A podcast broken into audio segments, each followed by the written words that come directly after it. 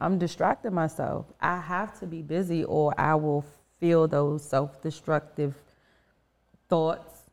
I will have self destructive thoughts because I'm still stuck in a time that I haven't got, gotten past. So the best thing for me to do is stay busy. These kind of relationships that get disturbed when we don't take the time to know what it is to sing, to know how to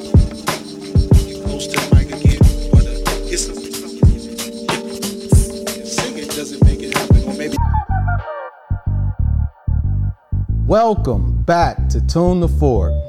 I have with me today April. Can't say her last name because it really is irrelevant. Well, I do go by April Nicole. April, Nicole. Yeah. okay, April Nicole. Yes. Um, I've known you for quite a while, out and about. We met at Lounger Three when I was DJing and, and you were bartending. And then we just stayed in contact. I found out you were this awesome, creative person that also had ass kicking, cooking tendencies. And so um, you do a lot. And at the risk of me messing it up, do you mind sharing? No. Okay. Um, so my first passion, I'll start with that, is my artwork. Um, and that's on Instagram, that's art by April Nicole, art by underscore April Nicole. Um, secondly is my culinary business. Um, I do catering and I do the bartending still through the catering company. Um, that's called Kitchen Kitchen Addiction Catering. Okay. Um, and then there's the bag line that my partner Dana and I started. That's official bag ladies um, on Instagram. And what's the tagline? You make the bag. I wish more motherfuckers knew that. Yeah. Um, and that kind of sort of is, it has three kind of uh, ways you could receive it. Um, the most important is you make the bag, the bag does not make you. Um, meaning money wise, financial wise, getting in your bag, business wise, making decisions, setting your goals, your ambition, your drive, all of that. Um, and then also, um, you make the bag, the bag doesn't make you. We don't always have to have $10,000 bags to be fly or to be validated or any of that. You can, you make the bag, plain and simple. Gotcha. Um, and then the third, literally, I make the bag. I literally paint all the bags. So I love that. that. So, oh, I'm sorry. Go ahead. Um, and then um, I was, it was one more business. I have like a million businesses, but those are the main three that I'm focusing on right now. And what's apparent immediately, if anybody, once they can get past the way that you look and your personality, because you are a beautiful woman, and if it's not, if you can't, most people probably focus on that, and it's probably one of the annoying parts about being a beautiful, driven woman, and it's annoying to some dudes are just simple in that way, but you hustle. You're always creating something. You're always coming up with an idea. It's one of the things that I connected with the most when I first met you. You were always thinking about ways of being creative and expressing yourself. And, that, and I gravitated just towards that because I was like, damn, she ain't just out here just resting on, you know, whatever. She's really trying to figure out a way to make it. Right. Have you always been like that? I have. Um, I have. My first hustle, I guess, um, was when I was like 14 in junior high school. I went to Brown Junior High School in Northeast. Um, I would, because at this time, this was 94, so the whole, um, how the nail industry is crazy now, it wasn't like that back then. So I would buy the, um, what do you call them? the artificial nails from Okay. the beauty supply store. I would take them to school during lunchtime. Whoever wanted their nails done or design, I would size the nails to their fingers, take those 10 out, take them home, paint them, design them, bring them back the next day, glue them on. And it was like $20. So that was like my first official like figuring out how I could make money from the things that I knew how to do, which was art. That was my first passion. Um, and then my grandmother, she stayed on our ass about like cooking and cleaning and stuff like that. So um, when I was about 16, I, I could say I started cooking for my family because my mother wasn't having it. Um, so I had to have food ready for me and my younger sisters and her, you know, when she came home from work. So um, I turned that into a business. Are you the oldest I'm the oldest out of three? out of three. How what's the ages? I mean, age difference rather. Um, the middle is two years younger than me. Well, I'm 42. One of my sisters is 40. The other one is 36. I believe. Yeah, 36. Which one has the nephew? So the 36 year old has the nephew that you see a lot. Okay, But the middle sister, she has three sons. too. Okay. So I have four nephews. because the one you be like, that's your road dog. Yeah. He's old now, older now, so he don't. Was he 16, 17? Yeah. Okay. So he don't fool me. Shout out to you, brother. If you watching this, I can tell your auntie loves you, and y'all gotta. Dan the man. I love my aunties, boy. My my uh, mother was one of nine, and my my aunts and my uncles was like, they were like big brothers more so than uh, big brothers and sisters more than they were like actual like aunties per se. But um, on some of the stuff that you post online, I can I get the feeling that you and your mom got a real close relationship. We do now. Um, when I was growing up, it wasn't. I wouldn't say we weren't close, but we're closer now that I'm an adult and I understand her in the way that she was with me and towards me when I was younger. When I was younger, I just wanted out. I just wanted to get out the house and get away because it was a lot. I had a lot of responsibilities at a young age. And so I always thought like, you know, I missed out, so to speak, on my teenage years because I had to cook, I had to clean, I had to do their, my sister's hair. I had to be like a second mother, you know, so I couldn't stand it. You're a teenager, you want to be out frolicking and doing whatever in the streets. Yeah. And I couldn't do that. My friends could do it, but I was the one that could not. And if I even tried, I would get punished. And the era in which we were raised, most of our friends weren't getting punished. Their parents, I'm not going to say didn't give a shit, but they weren't like my mother was. She was strict. Yeah. And in all fairness, of course, it was for a reason, but I didn't know that until I got older. So we're a lot closer now because I get it. Was your uh, pops around? No. Okay. Nope. he was around for his other three daughters. So I don't know how I got. And he tried like once I got older, but it's kind of I don't know if it's me being a cancer or just a normal human being, but um, when he did try, it's kind of like it's no connection. I don't see the point or the purpose. And I tried, but even it still was nothing. Like I don't feel anything. It's nothing there. So. Yeah. And I kind of think too, there's still some sort of resentment in um, the fact that you know he wasn't around due to the drug habits. I was born in 1980, so you know what that was like in Yeah, DC. Um, but still, for me, it's like you know, for a person to say, you know, my mother would say, oh, well, he was on drugs, or maybe that's you know, but he was still a crackhead father to the other three.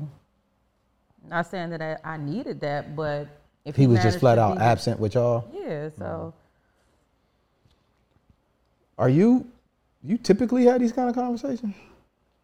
What I've had. okay. them. Okay. Are you would you um would you say you're an open person? I was just about to say it before you asked. I was like, I don't typically have them, but I'm open about it. Oh, you are. Okay. I don't mind discussing discussing it All right. because it is what it is. Um,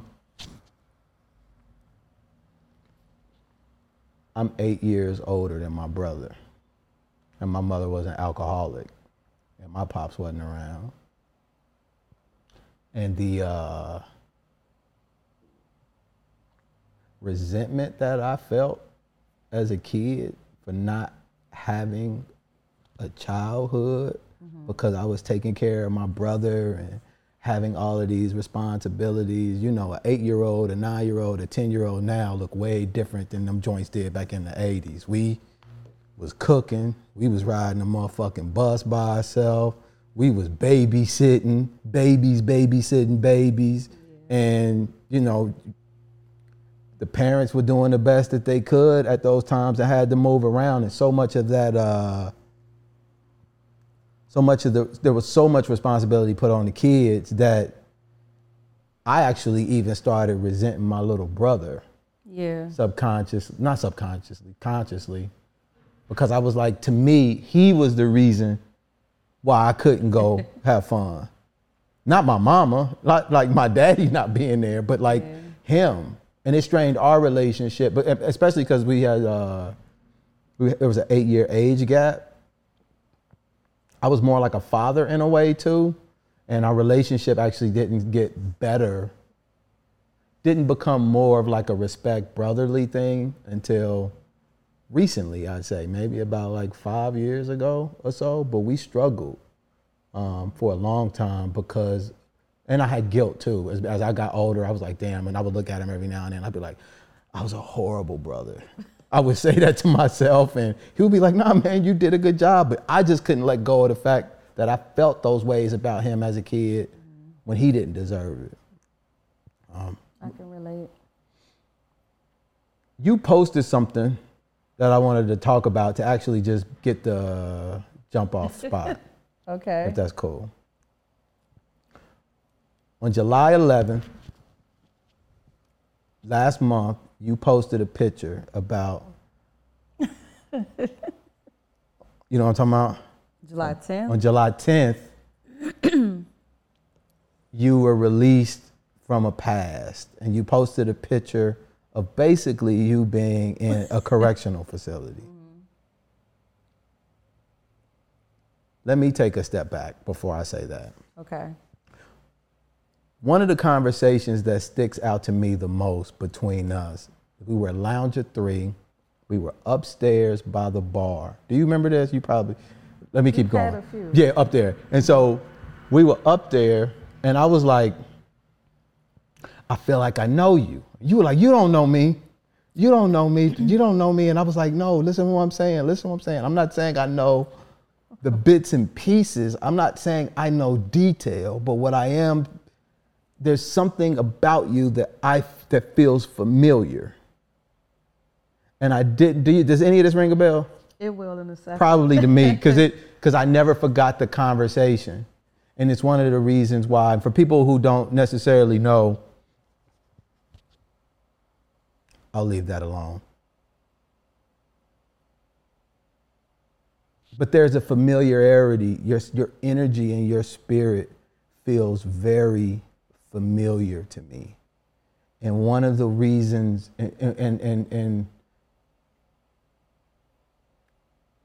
what I have found in my life path is most of the time what I'm connecting to is people's pain. That like just really just sticks out. Not to say other things aren't present, but there is a there is a way in which their pain shows up that is very familiar to my pain. Okay. So when I was saying I know you that day up at Lounge Lounger 3, it wasn't it was the it was the pain or whatever. It was something that I was connecting to that I was like, "Oh, okay, I feel that." Um, didn't know what it meant. We've had subsequent conversations, but we never really had a chance to talk and like for me to get to know you in the detailed way. Right. So a part of this is kind of like hoping, asking if I can get to know you like in that detailed way. Um, so a lot so that a lot of the things that I feel connected to you on can actually make sense. Okay. If that makes sense. it makes sense. Okay. I'm cool with that. All right. So July 10th, 2008, Yep. don't tell me about that day. Tell me how you got there.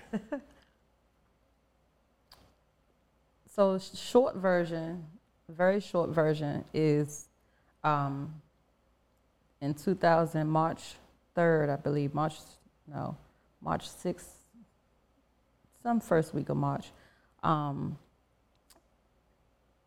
2004. Um, they had did a sting on 18th and M Street in which I had been involved just with the whole I was very close with, I am very close with one of my first cousins. Um, so they had been investigating this area for a while, apparently. Um, I think we kind of knew, but at that time I was 20. During that time, I was 23, 24. Um, and I had just, how I even got in the environment was because I was trying to escape an abusive relationship and I came to my cousin. And from me coming to him, we just stayed like that. We've always been close, but I just stayed up under him from that situation because I felt that was the best protection for me. Um, and that turned into just a whole bunch of illegal activity, hustling, going out partying, just living street life. Um, and so, yeah, when they came to do this raid or whatever, I so happened to be in the apartment, in one of the apartments, because they did a, a, bunch of, it was like 30 of us that got locked up on that case. Um, but they were initially looking for my cousin, of course, but he wasn't there, I was. And so uh, when they knocked the door in and all of that, I was there asleep. Um, so yeah, they found a whole bunch of stuff. Some stuff I knew was there, some of it I couldn't believe was there but it was what it was. It wasn't like I didn't know what was going on or what I was involved in.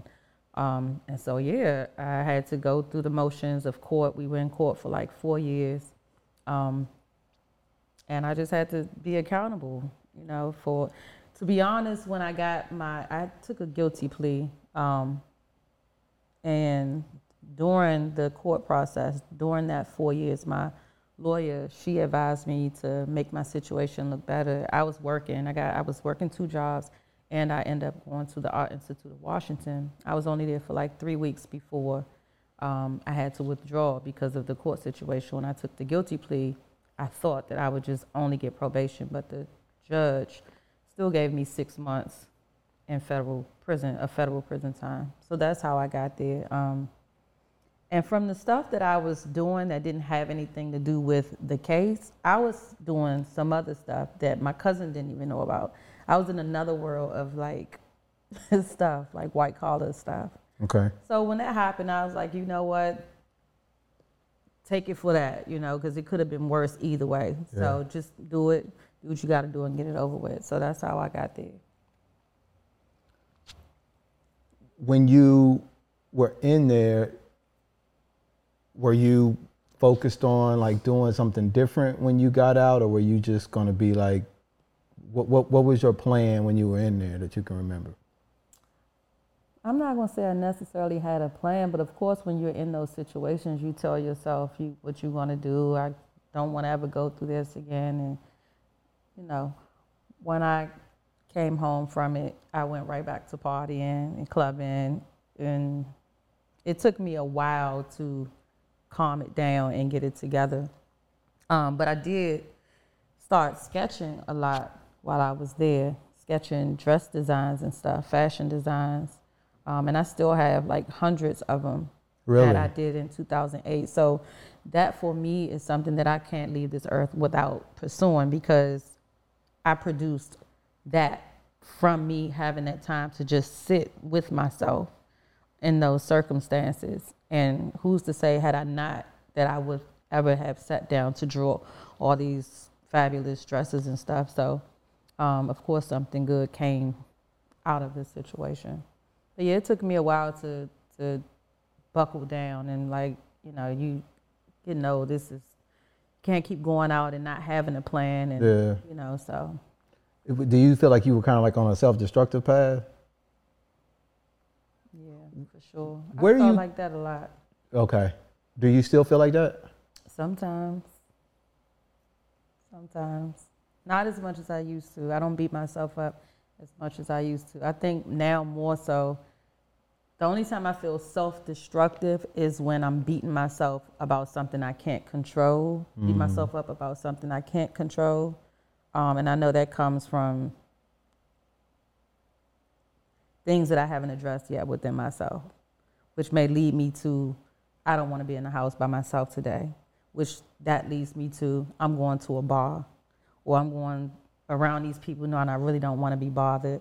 I'm just going to do something to distract myself from what's really bothering me, whatever that thing may be. Because some days I wake up and just feel out of it, but not having a direct, oh, it's because of this or it's because it's just, I don't, I just don't want to be bothered with myself. So I go distract myself with things that I shouldn't or people that I shouldn't. And that just makes it worse. So that is, that is when I feel self destructive. It's not necessarily something that I do, you know, but It's more of like a feeling. feeling. Yeah. yeah.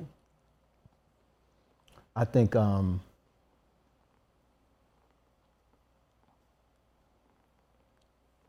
it's funny because I remember when I used to have moments of like happiness or stability, that shit would be so motherfucking uncomfortable. Cause I was just used for shit. I was used to shit being like chaotic, and I was like, hold on, things are going good. Nah, let me just go ahead. Like it's like you see something at the end of the table. Let me just knock it off, just so, just so I can see it crack. Cause you know, especially when you used to just shit just falling off, and I didn't, I didn't know how to disrupt that like pattern of just always wanting to default to like dumb shit in like the worst kind of ways. Why you smiling? It's like Because, I mean, I think we've all been there. I've yeah. yeah. So um, where do you think yours comes from? What? Like, Your your like uh, self destructive like tendencies. Hmm. oh, you did it. I thought I was going to be able to be on, on point, now I really have to think about that. Um, I mean, ultimately, I guess it would have to be things that I have not healed from, and that's a crazy long list.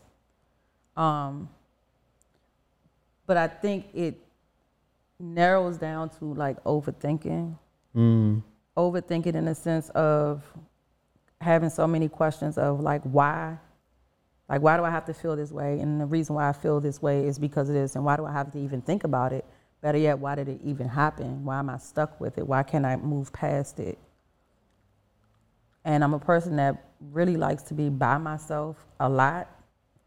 Um, even though i bartend and i'm sociable and i have these jobs where i have to put myself out to the public and be sociable in order to market myself.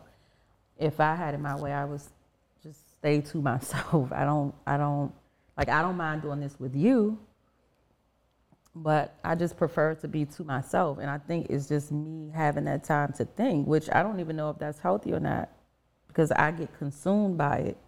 I can sit in my room in my house all day long with no TV on, no music on, and it's just what it is for full 24 hours, and it's just nothing but thinking. Yeah. And I don't know if that's a bad thing, but I don't know how healthy that is either because of what I'm thinking about. Most of it is work sometimes, but then I also think, why are you working so much? Why do you have to do so much? But really, that boils down to the same thing. I'm distracting myself. I have to be busy, or I will feel those self destructive thoughts. I will have self destructive thoughts because I'm still stuck in a time that I haven't got, gotten past. So the best thing for me to do is stay busy uh-huh. or distract myself in some type of way.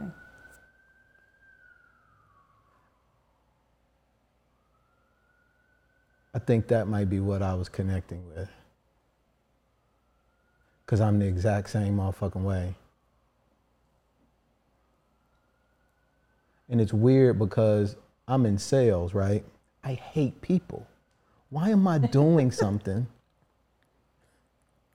Why am I doing something that puts me in a position to deal with people and I don't fucking like people? Or at least this is what I would, you know, kind of like tell myself. And everybody would be like, "Oh, he's James is, you know, you're you're you're you're you're cool. You're out." And the, and the minute the lights would cut off, and I'd be at the motherfucking house,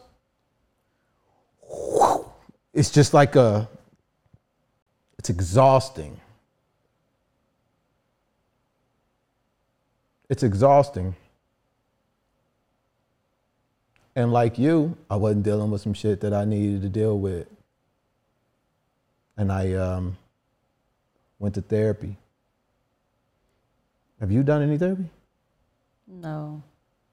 They put you, uh, when you get these cases, you know, if it's guns, weapons, drugs, or any violence involved, you automatically, I think you kind of automatically have to do some sort of um, therapy, but it's not intense. It's not what, it's not, they're not there to figure out. It's just something to have on record that they put you in it Yeah. through for their purposes. Just to check a box. Yeah, so I haven't really done any real therapy. Um, I've tried to do my own, which is self destructive drinking, partying, going out. And not to say that every time I do it, it's because of a thing. Yeah. Of course, I do it for Yeah. enjoyment too. Yeah. But that's how it. That's how a lot of my destructive ways started. Very young, with drinking, trying to escape things that I didn't even know what to address. You know, so And you still feeling that kind of shit now, huh? of course, even more now because I'm starting to understand more of it, and the more I understand it, is is kind of. You would think that the more you understand it, the better you would feel about certain things. But now that I'm aware and I understand more, it's even more hurtful to me, which is worse. It doesn't. I don't know. It's weird. It's worse, actually. When you think about certain instances or people who have done certain things to you. When you're young, you may not get it. You may know that it's wrong or this ain't right or whatever, but you don't know why. But then you come into yourself um, and you look back and like, oh, so this is what you were really doing to me, and this is what you have done, or this is what that experience has done to me, and it's not better. It's not. And so no, I haven't. I've been thinking about it, but this is a good start for me. Okay. You know, as far as therapy is concerned. Have you ever said any of these things? Have you ever talked to anybody about this stuff? Yeah, friends that can relate. You know, I have a good handful of friends that I can confide in and know a thousand percent that they're not listening to go talk or listening to judge or they're not just mm-hmm. sitting there not even listening. So I do, but that's a very small handful of friends um, or people that I can trust. What do you um Let me ask a different question. What do you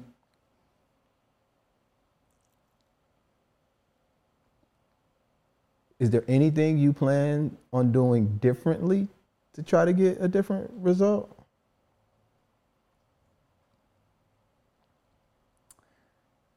The only thing that I've considered lately is to actually talk to a therapist. Um, and I don't know if it's because, you know, a lot of it is getting it out. And I get it out to my friends, I'm getting it out to you. And you'll give me your feedback. But I just kind of, I guess, want to hear what a professional Yeah. person who studies specific behaviors and thought processes and whatever, I do want to get some feedback on, you know, what they would have to say and any advice or whatever in the way that they could kind of advise me to do things, to, to process. So, are you getting tired? I am. I'm, t- I'm, I'm getting tired of yeah, I'm getting tired of the way that I I don't want to say self medicate, but the way that I deal with shit, I am getting tired of that. Because it, it is draining to repeat things and then wake up hungover from a night of having a great time, but really knowing it's, it's stemming Yeah. from, first of all, it's expensive to keep going out. Um, different things can happen. You, you may have the intentions to just get out, have a good time, meet people, whatever. But even in that process, you're running from something, other things have happened. Yeah. So it's like you're making your situation worse for real, for real, April. And I, I do have talks with myself. I don't mind that. Yeah. It's times I'm like, girl, you really need to chill out. And then I'll try to do my timeouts. I do my cleanses, my 30 days of not talking to this or not reading Yeah. this sort of stuff, not on social media as much. Focus on this, this, this. I do that, and that helps a lot. Um, but then it's, you know, you get, you just, I don't know, you just, I go back to it Yeah. which is not true. You know, I'm not out here trying to be a nun at any point in my life, but I do want to get better in the way that I process things. I think one of the things you said that was really fucking dope, personally, that it took a long time for me to get. I'll be 46 next week, so I'm, I'm a little, I'm a little, I'm a few steps ahead on the road than you. But is the beating yourself up piece? I didn't know how critical that was to the conversation I was having in my head to make the feelings worse. It's like it's one thing to just go and like knock this thing over, but I'll do that one thing and then spend three fucking weeks just whooping my own ass because I did that. When I really could have just knocked it off and looked at it and been like, okay, you knocked it off and move on. Yeah. That's the piece that I have gotten a lot better at doing. Acknowledging what something is, having the best intentions, and then just letting it go. Like the letting go piece has been a major. Yeah, that's a big deal for me. And I had to start with my mom, crazy enough. I had to let those feelings about her go. That I that I would that I didn't get what I needed. That I felt all of these other feelings that contributed to the stories I was telling myself about my bullshit. And I'm always have my bullshit. Like the bullshit don't go away. It just be you just find different ways of seeing you, you change your relationship to the bullshit because bullshit is just as necessary in life as the opposite of bullshit it's just because it makes it, it- it's what makes it all kind of like dope in a way but um i just started having a better relationship with my mom maybe like two years ago like a real one without like a lot of that bullshit that i was carrying over mm-hmm. because it's weird how much of the shit connects that you don't really realize it connect. Like I was telling you before we started, sex with women and a, and a bunch of wild shit. Like all of that shit was just connected, and I didn't get to a point. One of the things that stood out by what you were saying is, I felt tired.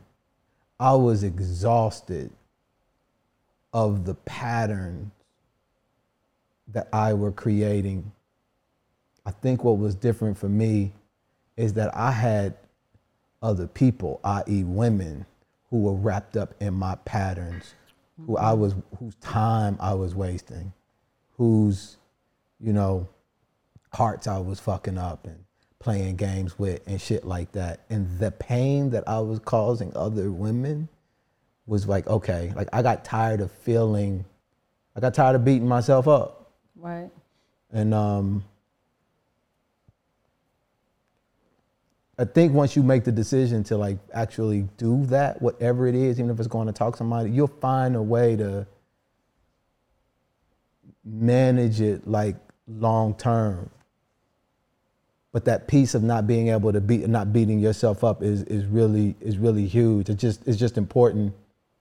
I think the question is, are you really not beating yourself up though? Mm, what do you mean not? beating- Oh, you you say you don't beat yourself up. As no, I don't do it as much As as, much, I okay. used to. I still do it, you know, here and there, but not as. I've really kind of. The, it's crazy because as much as I have um, those feelings that lead me to the beat myself up part, that's like guilt and anxiety and all that type of stuff. I still have just as much as a fuck it demeanor too Mm, good. it is what it is. Like that's my favorite thing to say. It is what it is. Um, and I think that part has allowed me to deal with things a lot better so that I'm not mentally and emotionally abusing abusing myself. Some stuff I'm just like, it is what it is. It happened. Okay, well, if you can move past it, move past it. If you can't, it is what it is. It's life. You know, don't put everything on yourself. That's not fair. So I'm I'm getting a little better with that, I would say. How does your um how does all of this play into like your art and what you do and stuff with your with your creativity? Mm, when I'm painting, that is a good time for me to think. Um, I set a certain environment for myself when I'm doing that, especially if it's not like um, a commission, like someone specifically asking me. When I just say I'm just going to sit down and paint today or tonight or whatever, I turn my music on. Most of the time, I have wine or a drink or something. I set the mood for myself. And in that space, I mean, I can't help but to think. But it's more therapeutic than it is. It's more peaceful and therapeutic than it is um, when I'm just thinking, laying in a bed. It's it's just different. Mm-hmm. Um, I don't know if it's because I'm creating and I have a vision for something. So I'm being inspired, I guess, by whatever my thought process is to complete something. Um, maybe it is the thought process too of having a goal, like I have to complete something. I have something here I need to execute. Yeah. And so the the fulfillment that I know I'm gonna feel once this is done and I can sit back and look at it, I'm looking towards that fulfillment. So I'm happy to be doing this because it's going to be helpful just to feel that for however long I feel it, 10 minutes, whatever. Because a lot of times I do that. I paint and I sit back and I'm so happy with the outcome. And I cry sometimes. It's different sort of emotions that happen. So I think the painting is super helpful because I'm looking for something from it. And I normally get it. And it's a happy medium for me versus me just laying around, just thinking, thinking, thinking, but I'm not doing anything to help myself.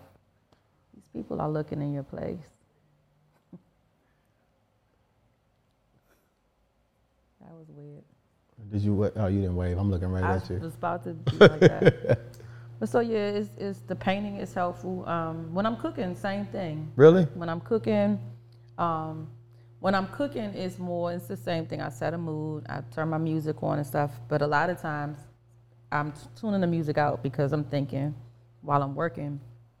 But I think the c- cooking part is more like um, the nostalgia from that connection I had with my grandmother because she made us pick beans and do all this stuff at a very young age.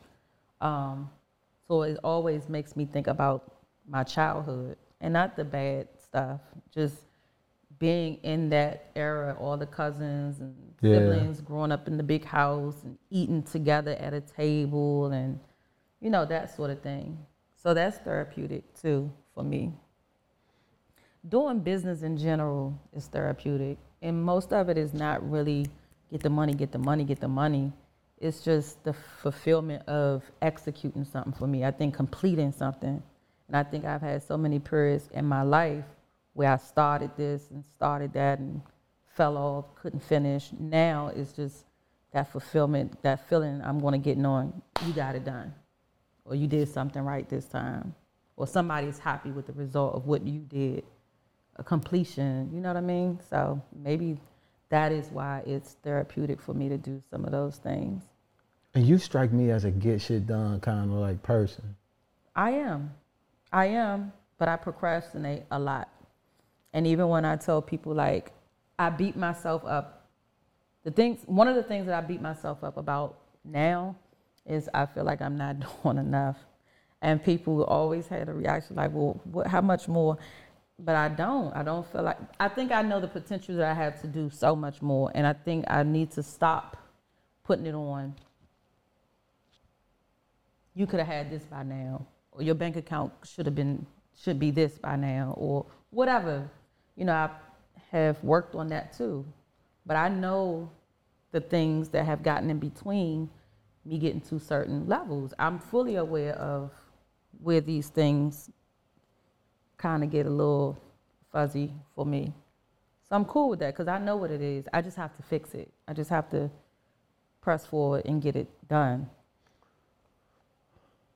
What if, it's going to be hypothetical. Mm-hmm. What if that voice in your head of saying you could be doing more is like your your your your mind's way of saying it's not how much you're focusing on, but it's what you're focusing on.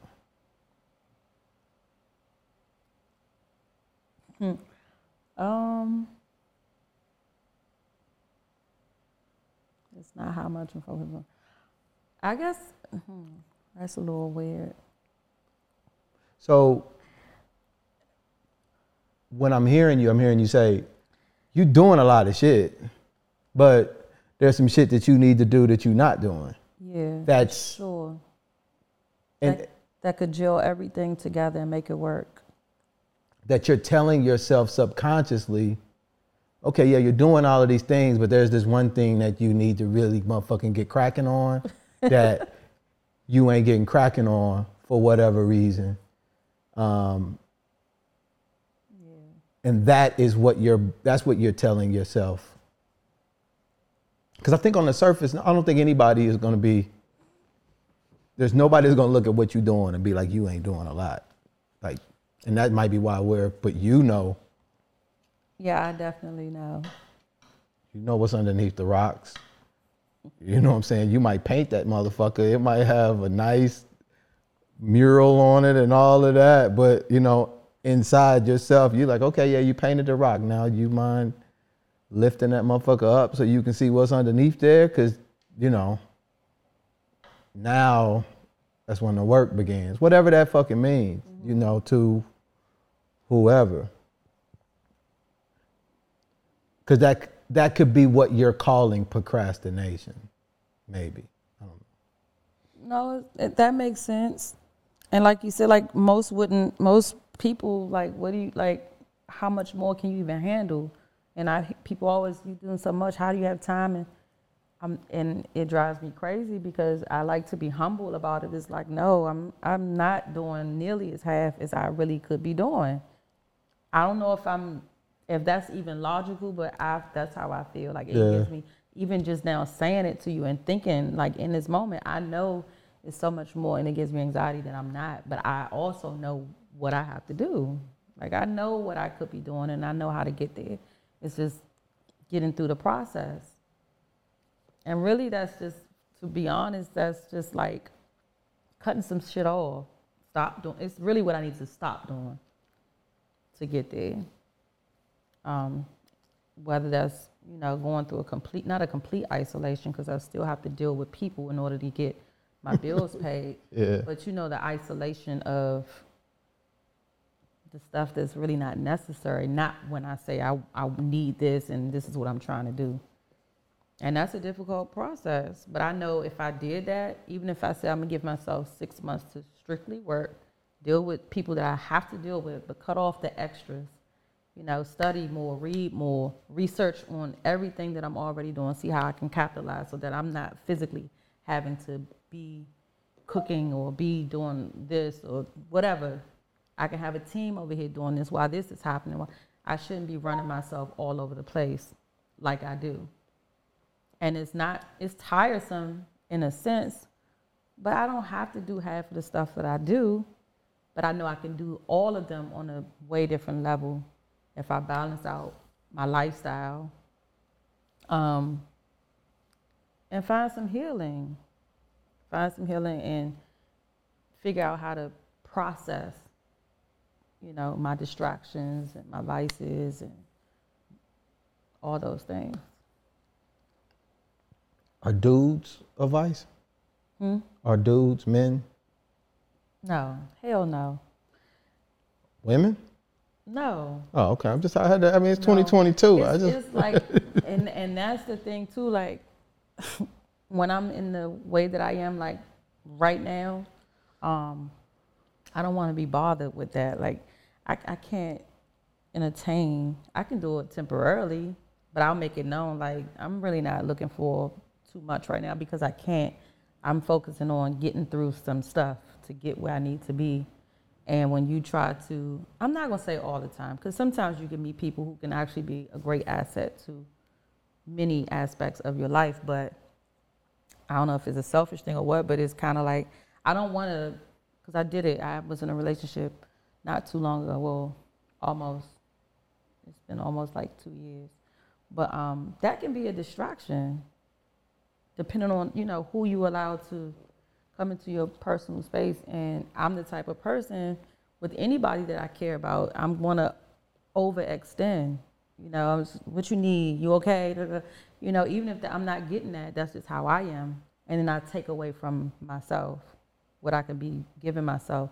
I'm dumping it on someone else. So when you say distraction, a distraction from what? What I need to be doing for myself, And what do you need to be doing for yourself? Improving in many areas. Um, everything we just talked about, figuring out how to capitalize on all my businesses, figuring out a way where I don't have to physically do everything that I know how to do, where I can hire and trust a team of people to have this going on over here, and my account is going where it needs to go in this area, and now I got these over here, versus me, April, having to physically be everywhere at one time, because that's how it feels sometimes. Um, yeah, and if I'm if I have somebody around, my my conscience is telling me I have an obligation Mm. to make sure that, and that's a lot, because now I'm managing my businesses, I'm managing my personal life, and I'm managing somebody else's emotions and whatever else they bring in. That's just a lot. I'm not there yet. I'm when the last time you been? You say you was in a relationship a couple years ago. Mm-hmm. Kids was never on the table for you. Kids have always been on the table. Um, now it's kind of like if it happens, it happens. If it doesn't, it doesn't. But I'm not thinking about it as much as I used to because, again, it's so much stuff I, I'm figuring out now. Like, even that relationship let me know, girl, you got a lot of shit to do before you can give your time and space to somebody else. And take on whatever they bring into. So kids, like right now, is not a thought because I don't even have a head start in that process. I'm single, you know, and even getting to know somebody in this day and age is a lot of work. It's, it's you get into something you don't know what you're really getting into these days. So I don't think about kids as much as I used to. Mm. I'm just not in a position with anyone to even, you know, decipher is this somebody I could see me having kids with or being in this person's life for the rest of my life because that's typically what it will be. Yeah. lifelong contract. Yeah, yeah, yeah, yeah. I haven't. I thought I've met someone like that before, but now when I think about it, no. So I'm glad I haven't allowed that to happen with anyone yet.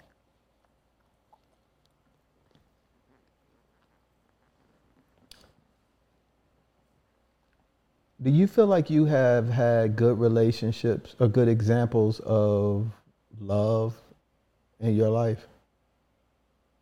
Examples, no. Not in the past.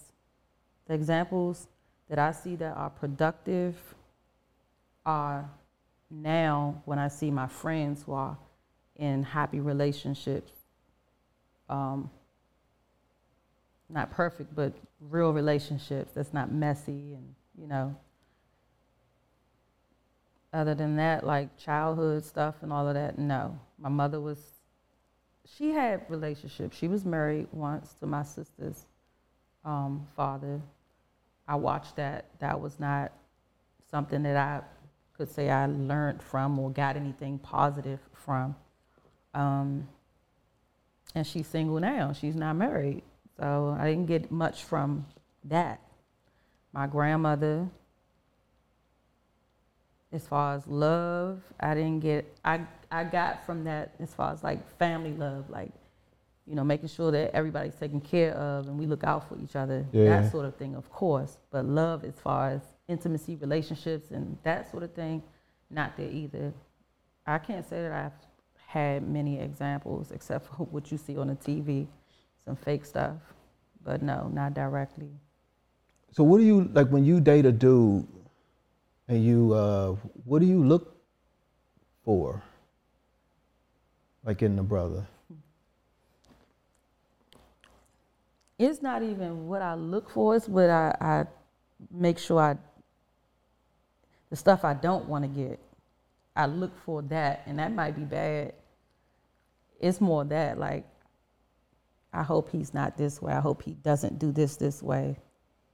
Because the rest, I feel like naturally, if something is meant to be cool, then it'll, it'll be cool. But I don't know if I go into it wrong by kind of like, yeah, I hope he's not like this. That might be negative. Give me an example. Like I hope he isn't an abuser or a cheater.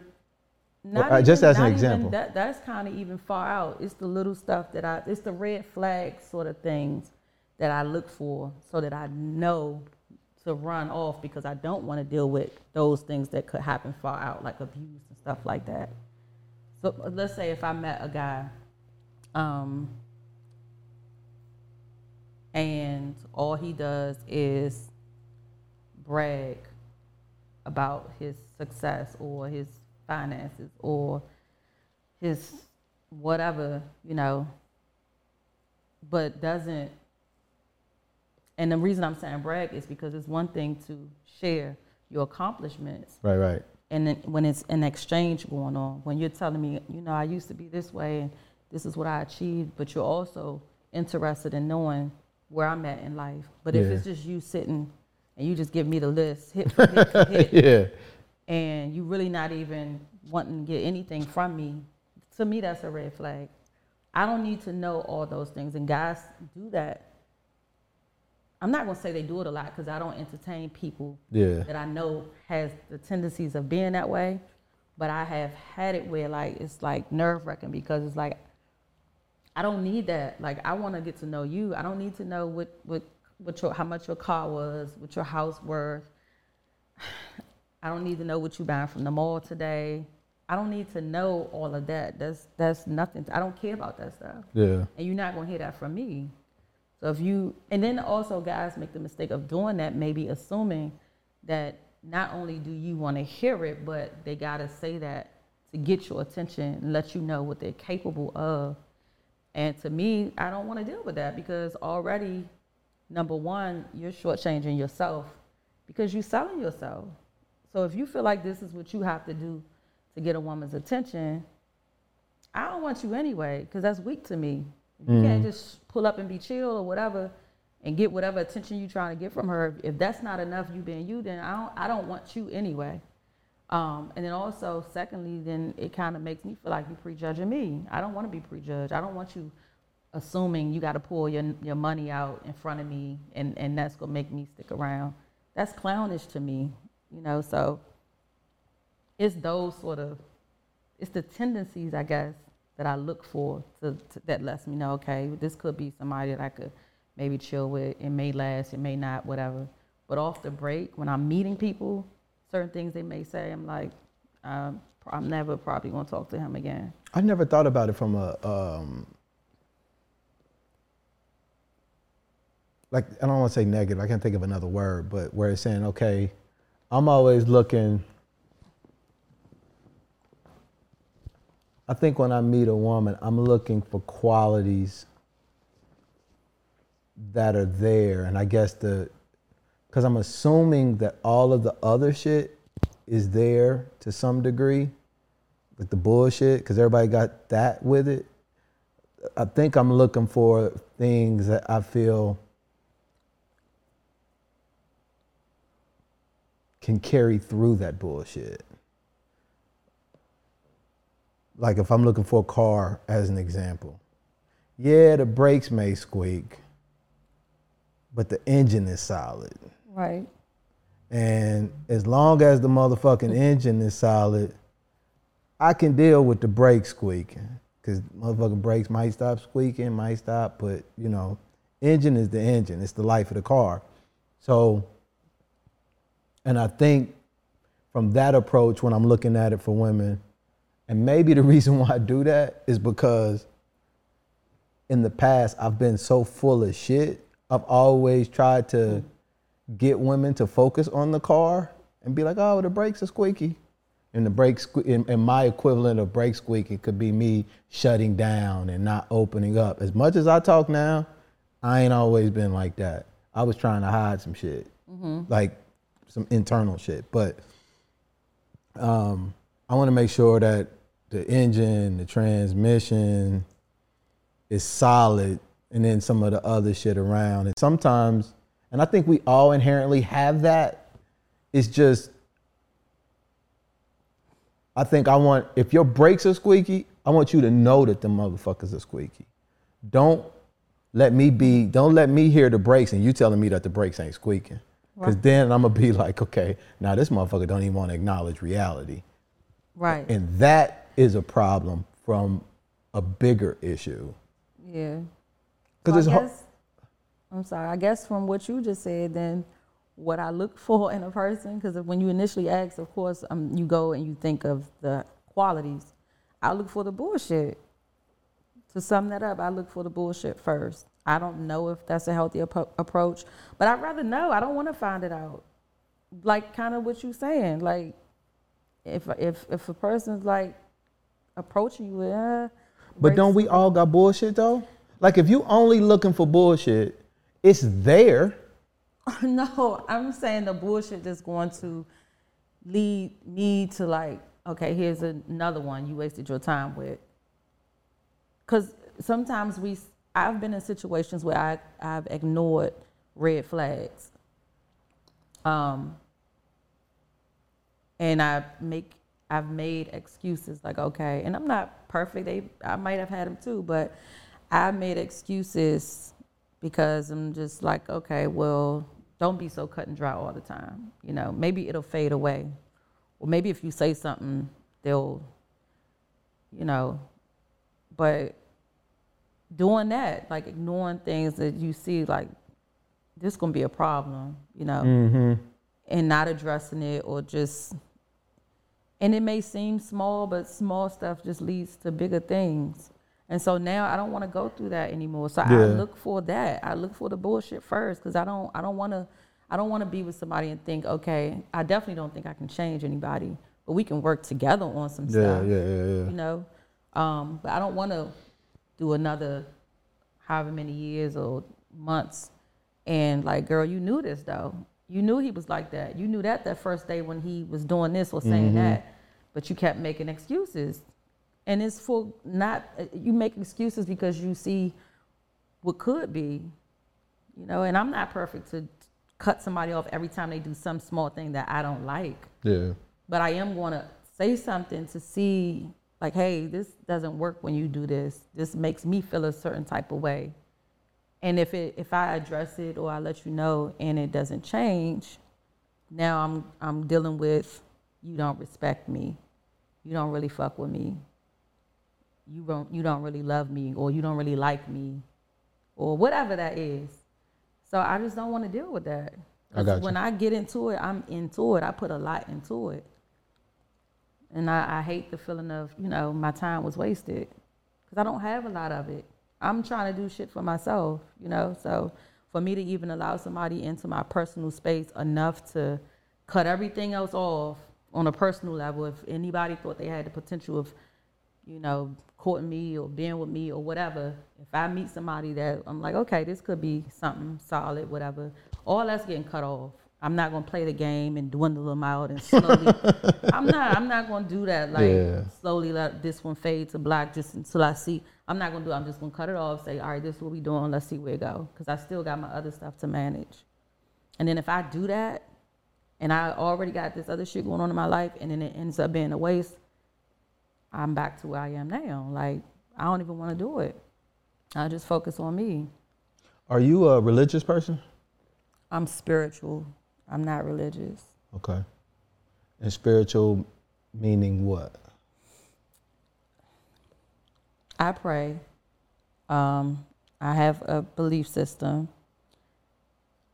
I don't have, you know, I'm not like specific on Jesus Christ and what it is and what it looks like. I'm not that. I do understand higher power. I do understand um, what I receive when I pray. There's not necessarily a face to it. It's more so a fulfillment and it's more so a confirmation wherever it comes from. I'm accepting of that. Um, and I learned that through like me meditating and stuff like that, you know. Um, so I would, I'm definitely not religious. I don't study a certain thing or follow a certain thing, but I do know that is beyond me. I, of course, I know that. You're connected to something higher. Yeah. Okay. Um,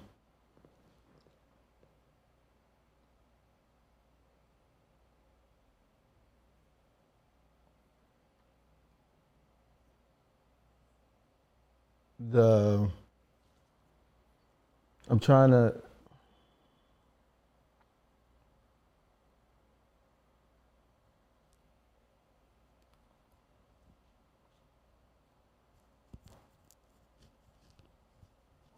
the piece about the therapy piece. And I, you know, I'm not sure, you know, what your plan is or anything for that. But I, I, I, don't, I don't. I hope you do something with that. I really, truly do. Um, and and the, the, the fucked up part about therapy too is like it's not like you're done. It's like an ongoing kind of thing. But Yeah. um,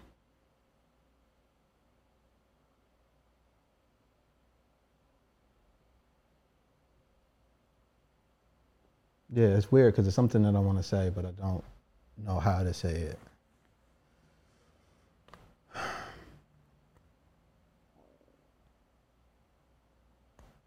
Yeah, I don't know how to say it. Well, I do, I do, like outside of the formal, you know, professional therapy, I do at some, and I probably need to go there first to even start the process of where I want to go for myself.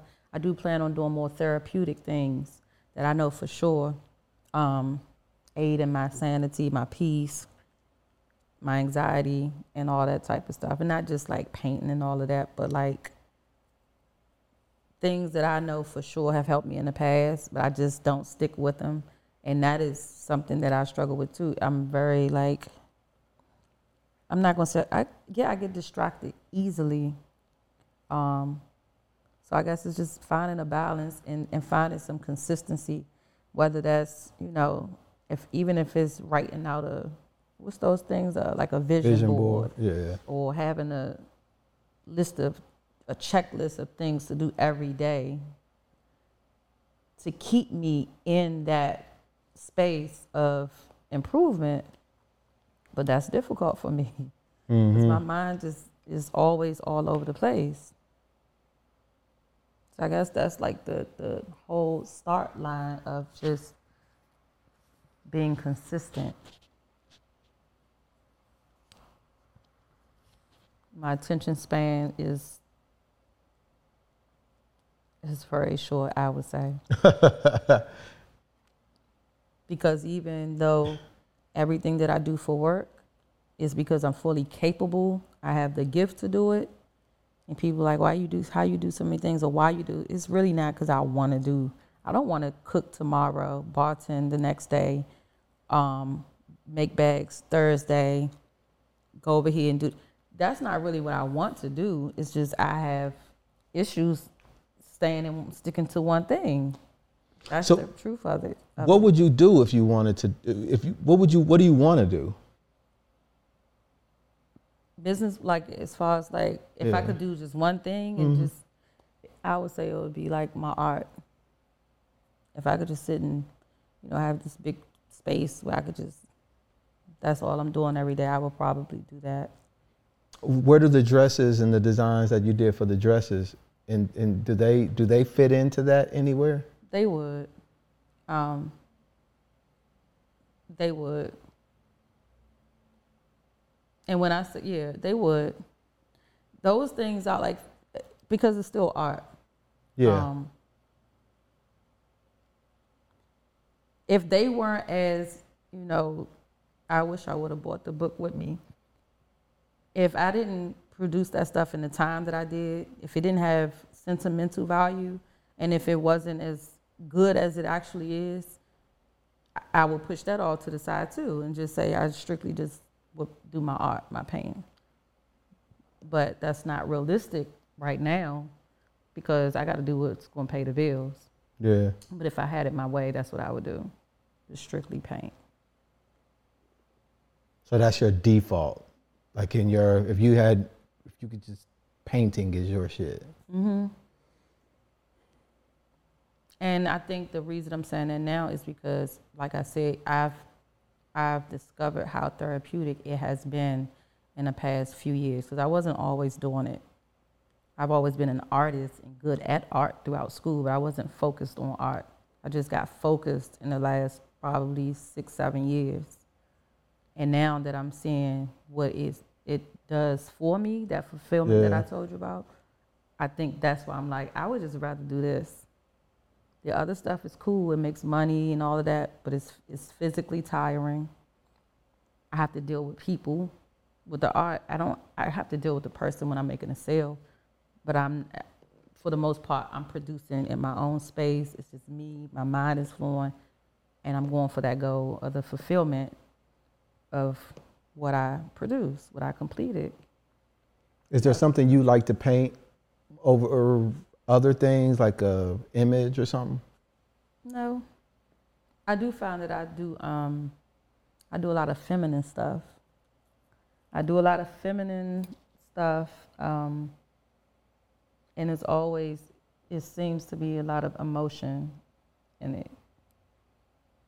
And I know that comes from probably some stuff that I haven't cuz I didn't notice at first, but after a while I just started painting just for myself, not for people.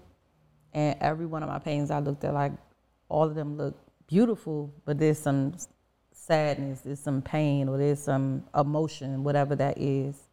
And people, when people start to ask me about it, I'm like, yeah, so I'm painting from somewhere, which is cool because that's what people buy into. Yeah. They want that connection of whatever you had going on when you when you produce it. But and I guess that is a part of the, the whole fulfillment too of, of getting that stuff out even if that's the result of what ends up on the canvas is some pain or whatever but it's out in that moment I um, two of my favorite artists are Marvin Gaye and Stevie Wonder. And Marvin Gaye is my pain dude. He's the dude who I use when I want to tap into my pain. And pain is something that I'm way more familiar with and comfortable with than love. Way more. why do you want to tap into your pain and i'm not saying uh, because i never heard somebody say that but that's what we do so, i'm not the interviewer but like No, w- w- hold on. I thought if we were interviewing each other, we wouldn't be talking. I thought it was a conversation. okay true yeah, we're, we're, we're conversating. So please ask more questions. But Okay. um, because it's it's the value that I give the pain. Pain in and of itself isn't bad. It's what I tell myself about the pain that makes it bad. Um, we did a podcast called the uh, I can't remember what it was called, but it was about shifting our relationship to pain and how it can actually be. There's a lot that you can learn when you embrace it and understand it and shift your relationship to it that I didn't understand. And there's a reason why I gravitate towards it. And I've always gravitated towards it. Maybe it's the way I was raised as a kid. Maybe, maybe my experiences as a childhood has made as a child has made me super receptive to that part of life experience. And rather than try to cut it off, like I've been trying to do, or ignore it, or act like it doesn't exist, why not lean, as opposed to turning away from that motherfucker, why not turn all the way back, look at that shit for exactly what it is, and just be like, okay, I see you. And in the moments when I have done that, what I've learned is that love is there too. And so I've gotten better at embracing the pain and not labeling it bad. So that's why I do it. Okay. What? So I was, I'm, I'm just listening, and when you said you're able to, and that's a great ability when you said I'm able to go smack at it versus labeling labeling the pain as bad. As you was talking, I'm thinking of certain situations that still bother me to this day. That may have happened when I was a little girl or a teenager or a young adult, and when I try to say, okay, just go do what you just explained you do. Like I said earlier, it doesn't, I try to understand it first. And I guess so I can forgive whoever inflicted that pain. Um, and it, the understanding of maybe whatever their reasons were or whatever, and you said it's, you found love there, and I'm like, but I don't, I don't, I don't, I'm not there. Like, I can forgive, but I'm like, still, why me? Or what was the reason? Um, certain people I have been able to forgive, whether the, I made them aware or not. But then I keep revisiting it. Yeah. Then I'm back to square one. So I'm like, am I thoroughly forgiving them, or am I just saying it to think that it's just going to go away and I'll be able to manage better? But I'm like, maybe I'm not forgiving like I think I am, or I don't know. It's just weird. Like I can I can be good for a certain X amount of time, and then it could be something maybe that triggers. Maybe I see something on TV. Maybe somebody may say something that makes me think. Whatever it is, I'm back to that. Like, why did you do that to me? Sort of thing. And and the love that is there is the love for self. And and the forgiveness for me is the forgiveness of self. I I try to a lot of times I I used to tell myself that what happened to me was me and was because of me when I would look at that pain when I was younger. Oh, that had to happen to me because it was it was all in my head some way, shape or form, a reflection of me and not anything else. So, oh, because it happened to me subconsciously somewhere, I felt like I may have deserved it. Now, this is this is the mind of a 10-year-old, a 12-year-old, a 14-year-old not fully understanding. I had a woman who came on and her stepfather was doing some wild shit.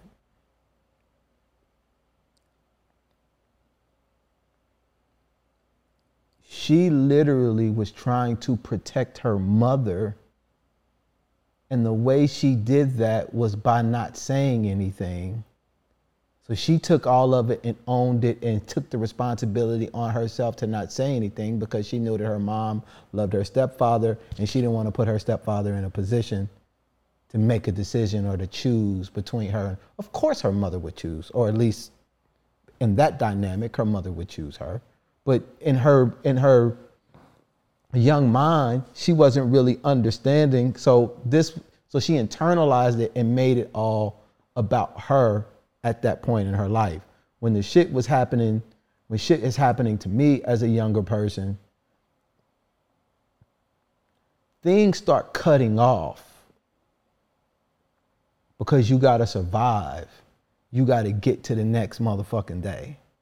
You don't know how you gonna do it, but you just know you need to do it. And the brain and emotions and all that kind of shit is real good at cutting it off. And the way that I helped acknowledge a lot of that, I had to, for me, I had to look at what happened and accept it. And that wasn't, and when I say love was there, it, that shit for me did start to turn to love because the person at that point got stuck. So if something happens to you when you're 12, at least for me and my understanding of what happened, uh, what, what, what's going on with me, you go up to a certain point and you're 12 and then something happens to you. You might get older in like motherfucking years, but that 12 year old had to start cutting shit off so to survive. And so as I got older, that 12 year old stayed behind. And so the 12, the, the, the 45, 46 year old James had to start going back. And I, I learned this through a therapy session. I had to go love him. That's how I had to get him out. And I'm using these terms very loosely, and so forgive me if it, some of it doesn't make sense. I, I don't know any way really other than to describe it, but I had to go love that 12 year old boy and let him know that it wasn't him. There was nobody else really there to say that. And so I had to go back and tell him, but I couldn't just grab him and bring him along. I had to go actually acknowledge him and the things that happened in that moment. And that's where that's where the love is when that act takes place. Okay, so that you just made something make make sense or like kind of I can understand it more now in a sense of to a degree um when I got to be like I guess like my late teenage years I I did not like I kind of hated being like attractive because of the attention, the unwanted attention, and the being as though moments that made me very uncomfortable came from people who are supposed to be protecting me. You know, supposed to be close to me. So when you're dealing with it that close, I mean, you get the, you know, walking down the street, somebody hollering and all, you can deal with that. But when you get it from somewhere where you're not supposed to get it from, it makes it that much worse. Um, and for, and of course, I never walked around saying, "Oh, I wish I was ugly," or "I wish I, not." I don't even want to say ugly, but you know, I was. But for me, I did. I, I just wish I could take off some of the stuff, you know. And a person might hear me talk like this, like, "Oh, that's bullshit," or "No, it's really not." And I know I'm not the only woman or Right. person that feels that way. The whole being light skinned, the whole long, just the whole having a certain shape, all of that, what you what people may think is flattering or whatever, when you've had things done to you because of that, that's why I'm not a person that walks around boasting or acting a certain way. I'm not prissy. I'm not, oh, here I go. I'm kind of like how I'm talking to you is that's my personality more so. It's not I'm here. I don't, I don't need it, and I don't even know if it came from that. It probably did, and I always wondered, like, people, oh, you so chick. You know, when people say, "Oh, I didn't think you would be this cool," or "Oh, okay," what you really mean to say is you think that I, I'm a, I'm going to be a certain way because of what mm-hmm. people are used to women portraying to be a certain way because of their attributes and all that. It's like, oh, you really cool. Yeah, I don't need that. I don't even want it, you know. Um, and so when I was, you know, a young teenager, I hated it, and I, from the source that it came from, it was disgusting. Some of the things that was said to me and done to me, and I always looked at that as, like you said, kind of like it's my fault because of the way I look, type of thing. When that's ridiculous. So now, as an adult, I can say when I look back at those situations, no, of course not. It wasn't your fault. That was the, the person. That's that person's shit. I'm happy to have whatever God gave me. I'm, I'm, I can accept that now. I embrace that now. So I guess that is that going back to that Yeah. young teenager. Like, no, that you ain't had nothing to do with that. That was their shit. So I'm glad you made that point because that made me see that time in that same way. we're really good at adapting and surviving and getting to the next day. And sometimes we got to put a lot of shit to the side so that we can make it, you know? And that's justified. But sometimes the things that we're doing to do that are only designed for short term things. You can cut something off for so long that you can that you can forget that it was even fucking necessary or that it was even a part of who you are. Like the good parts, or I don't say more parts of who you are because you just needed to get out of that situation. And now I'm out of this traumatic, let's say I'm out of the crib. I left the crib when I was 17. Why am I still running around this motherfucker at 55 years old acting like I'm still in the crib at 17? I, I'm on defense. I got my posture up. I got my antennas up. I'm doing all of these things. I got, I'm responding to the environment, even though I'm older, in the way that I was when I was 17 or 15 in that moment, not realizing that I'm no longer in it now. It's the, it was something that I had to do but like my relationships with people, I would cut a nigga off in a minute. Like the minute I felt, I, I, I, if, if I sensed a, a sense of weakness, or you ain't a solid motherfucker. Like when I was in Kansas City, that was necessary, cause you only as strong as your weakest link when you in the streets and dealing with shit and doing shit. Now, I can extend a motherfucker some grace. 45. Okay, you you're not perfect. I'm not either. Great. Let's figure out how we can accept each other. But I had to literally consciously make a decision to be more accepting of other people because I had this this outdated this 1992 way of, of assessing friendships. And it's a totally different time now. And I'm totally opposite of that now. I'm very able, and it's so easier for me to now because I think I accepted so much back whenever I did from whoever I did.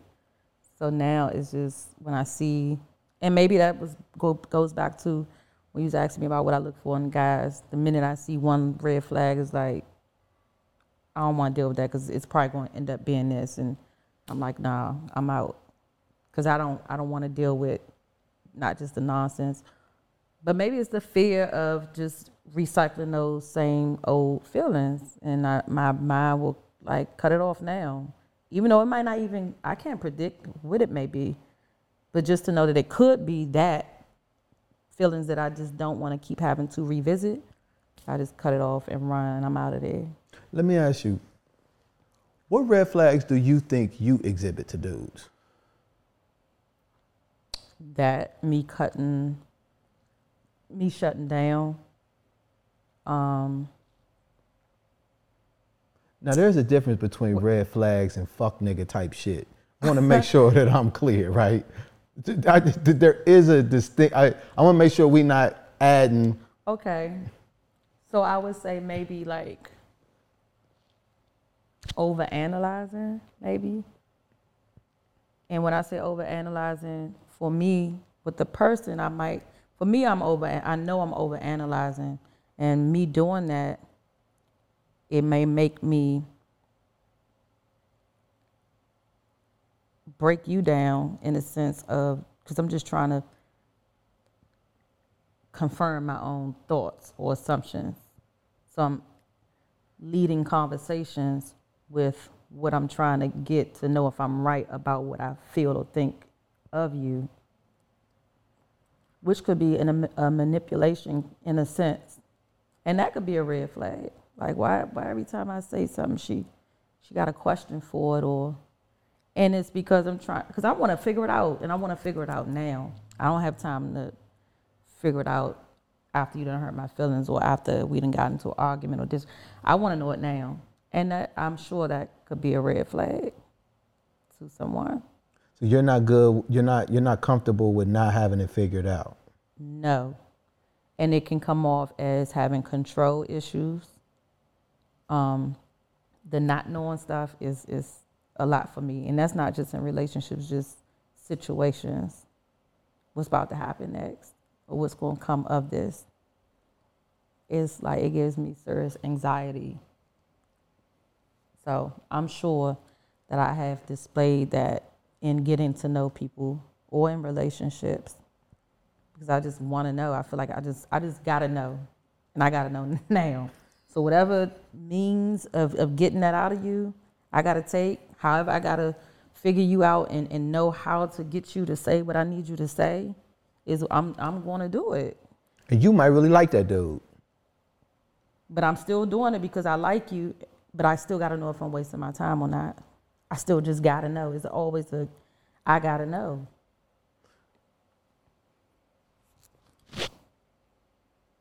What would you want that dude to do in those situations?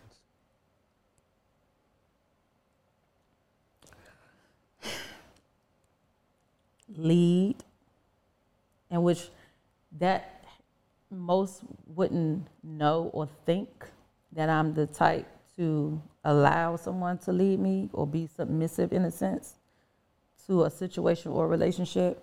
But when I do those, have those tactics that I just explained to get to know, get to the core of it real quick.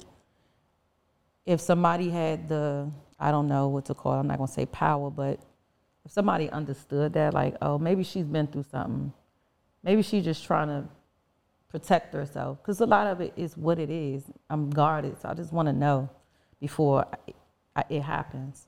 So somebody could understand that and and lead with, it's gonna be all right. I'm not here to give me a chance. You know, if they could do that, I could accept that. Most of the time, it doesn't happen that way. That's beautiful. That's hard as a motherfucker. Especially when we're not doing that for ourselves. And I think sometimes we're asking people to do something that we're not willing to do.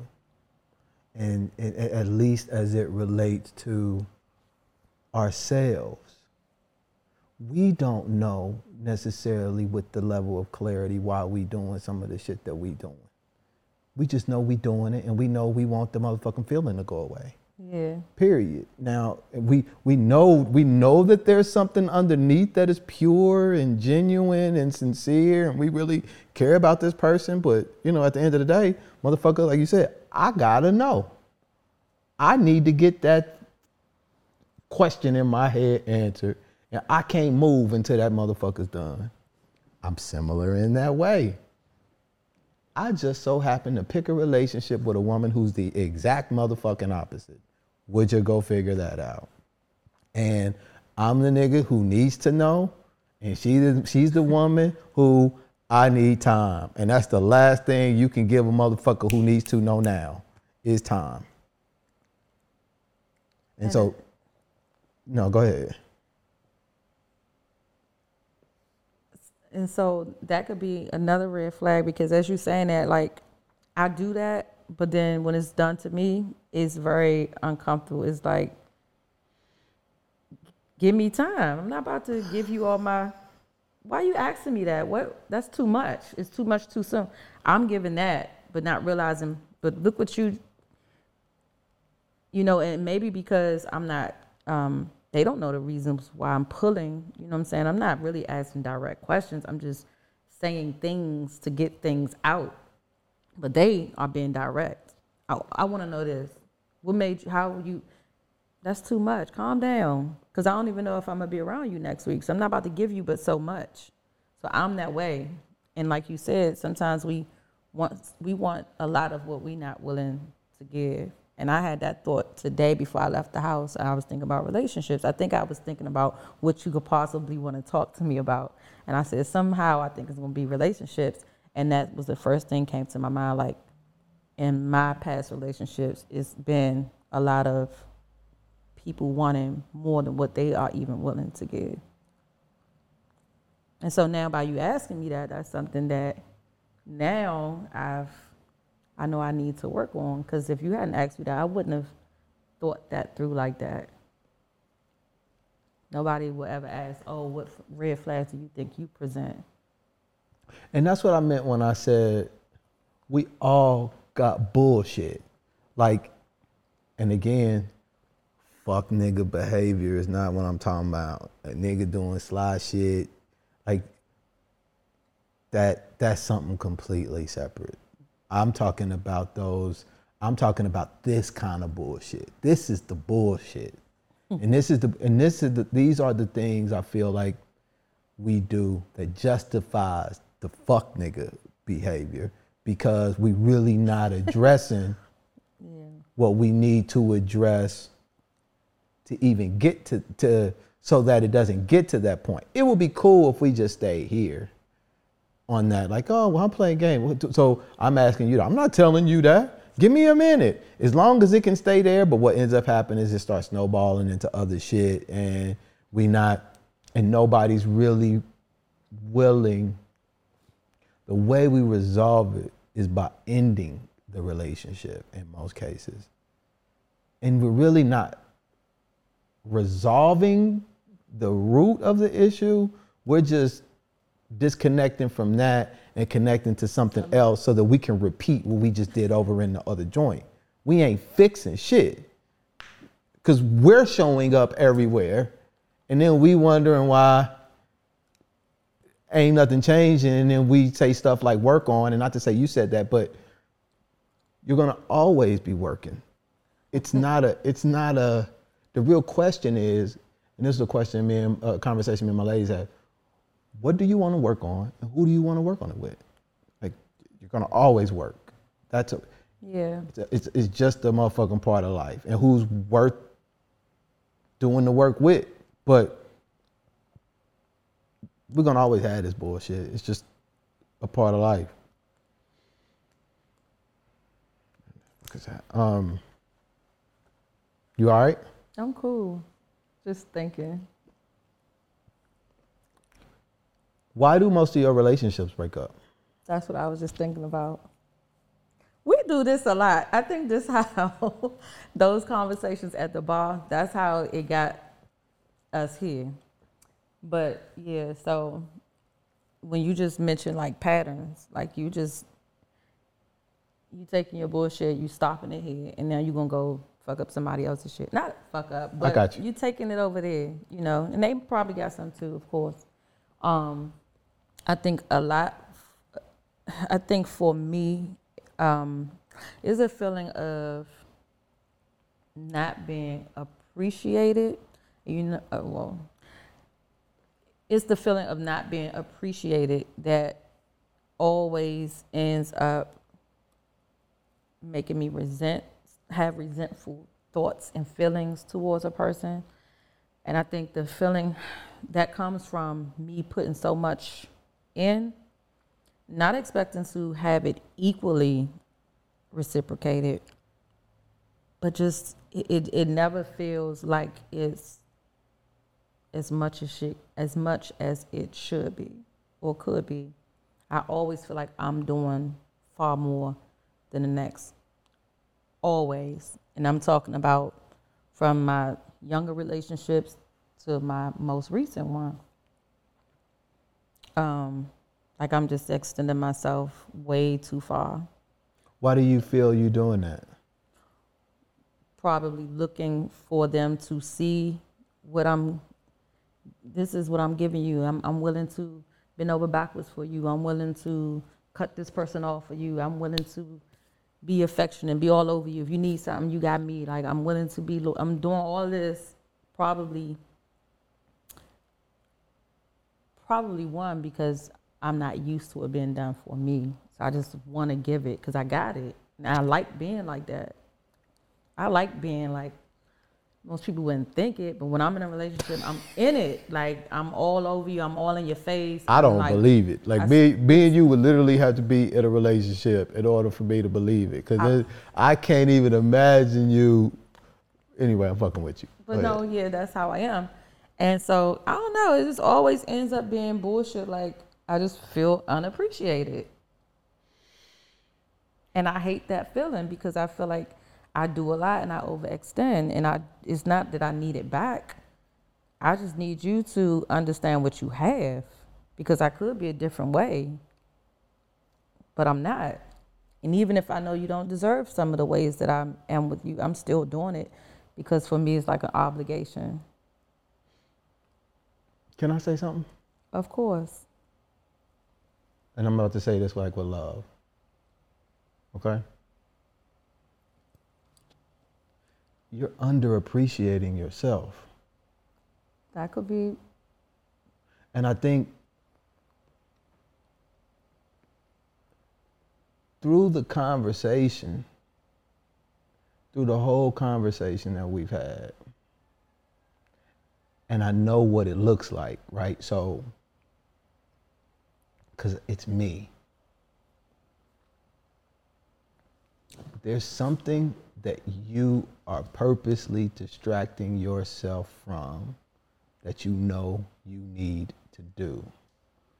And it is so much easier to blame others than it is to look at why you're not doing it. Look to, to, than than it is to address why you're not doing it. The, it, it, the reason why I feel like a lot of people pour into other people is because they don't know how to pour into themselves in a healthier way. It's like a, it's like a, it's like a glass, it's like a cup. We can't, we can't come to the table with a, with a glass that's empty and ask somebody to fill it and then judge them for not being able to. That's something that we're supposed to do for ourselves. right.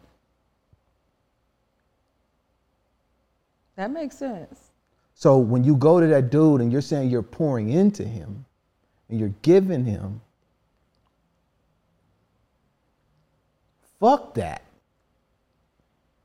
What you should be pouring into is you in the healthy forms that you know you need for like yourself, right?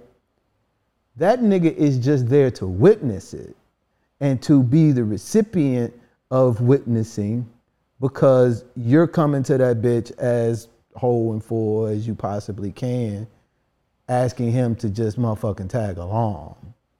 Like, cause, cause they can't give us what's missing because it's not for them to give in that way.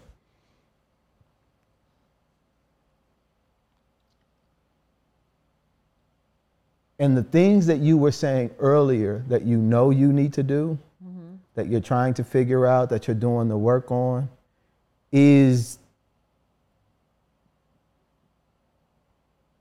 the pouring that you really need. That them niggas just ain't gonna be able to give you. They just that nobody that nobody can. And it's cool when we get into relationships with people and be like, yo, this is me. I'm struggling with porn. The fact that a motherfucker could probably just say that, like as an example, like, hey, I'm just figuring, I'm, I'm struggling. You're like, cool, damn, I'm trying to, I'm struggling with that too. And you might meet another motherfucker because the idea that we're gonna be perfect for this shit, me and my woman, we struggle. Like we've just decided to just do this shit together. But we are gonna hold ourselves accountable first, and then we ask the other person to make sure they hold us accountable. I can't, I'm here to work on my shit. I can't carry your motherfucking cross. I can't do none of that shit for you, but I can help you carry yours. But but when you try to make me carry that motherfucker, I gotta push it back and be like, yo, that ain't my shit. Um, and sometimes when people are doing that, depending on where they are, that comes off as selfish. Yeah. But it's really the most loving thing that we can do for people in our lives to show up as full and as whole as we possibly can, especially when we know there are things that we need to work on. And sometimes turning your back and looking straight into that motherfucking abyss of pain, fear, whatever it is, to address it head on. I remember the one time I literally told myself, I'm going to die in this bitch before I turn back around. And it's so weird how your relationship to this stuff changes. But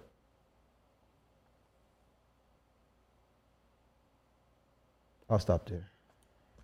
Oh, that's cool. And that and that goes back to when you asked me about like like where I am now from the last relationship I was in, like I'm not I can't I can't give anybody that's why I said I'm not in that space because I know it's not going to make sense. It's not because I'm already entering, like we just said, I'm already entering with stuff that I'm still bullshitting myself with. Yeah. So you gonna catch this bullshit too, even though it's not my intent, but you gonna catch it. So it's not even gonna be fair, you know. So it could be fair if you tell them. You could you you if you meet a dude right now, you like him, and there's let's say there's something about that motherfucker that's different. You might be like, hey, look, this is where this is where I am. N- Not to say y'all gonna start doing a whole bunch of shit or whatever, but like you just said with the dude, the transparency and the honesty shit is what makes a lot of it fair. It's when it's not transparent, when motherfuckers is playing games and, and, and, and holding back. Now, if that's where you are in the process and you're self aware enough to know that you're still in that phase of it, then yeah. But if you're, excuse me, if you're legitimately in the process, and not to say, I mean, you you you know what it, you know what you want and what you need in the time. So I'm I'm definitely respectful, and mindful of that. But the notion that we're going to be anywhere close to far along, because the real practice of this shit is when you're in it. It's like it's like when my mom, when me and my mom was beefing when I was like in my early 20s. I would go to therapy and my mom and I wouldn't talk for like six months or something. And I go to therapy, I'm like, yeah, I'm making motherfucking progress. I done made strides. I done really motherfucking did this shit. And I get into a conversation with my mom, and now I'm triggered in ways. Now this shit is starting to show up that I thought had motherfucking went away. Mm-hmm. And it's showing right back up. I didn't make no motherfucking progress. I actually need my mom. I actually need my relationship with my mother to gauge whether or not a nigga's growing. Cause without it, I wouldn't know. Now I know I am because when we when we have certain tits and tats and shit, I don't respond the way that I used to. Mm-hmm. I'm a lot more accepting of things now because I wasn't. If I just ignored her ass, God forbid, I, I, I won't. But I would never know. And sometimes in relationships, when you're trying to figure out if there's some progress in one area or another, you you you only know that in the motherfucking relationship. So I guess that's why I said, like, at this point, um, I wouldn't allow. And I'm not saying I can't meet nobody and be cool, whatever, or we make it apparent look, this is what it is. It ain't gonna be, you know, just so you know, you know. But as far as like something deep and all that, yeah. I'm not there right now because I'm still I'm guarded I in many you. ways, and and that wouldn't be fair because I'm not going to open up so much. And I can't. I'm not. I'm not even. Re- some stuff I haven't even spoken on out loud to myself Gotcha. that I've never. I can talk to you about certain things. I can talk to this friend about certain things. Certain people can get certain things, but it's stuff that I've never even verbally said in a room by myself yet. Gotcha. So that wouldn't be fair if somebody really is seeing me for, oh my God, I could really do a lot with her. She's awesome, or she's this, she's that.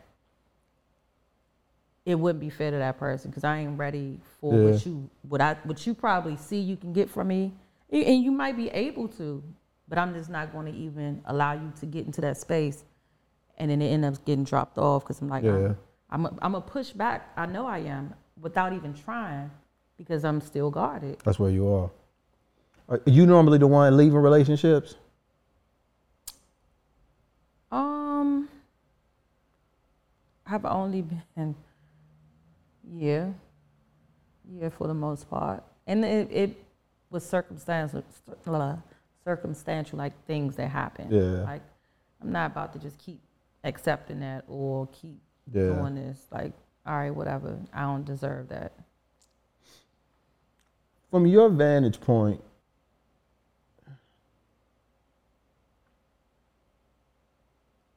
how do you think dudes are like showing up nowadays with like women?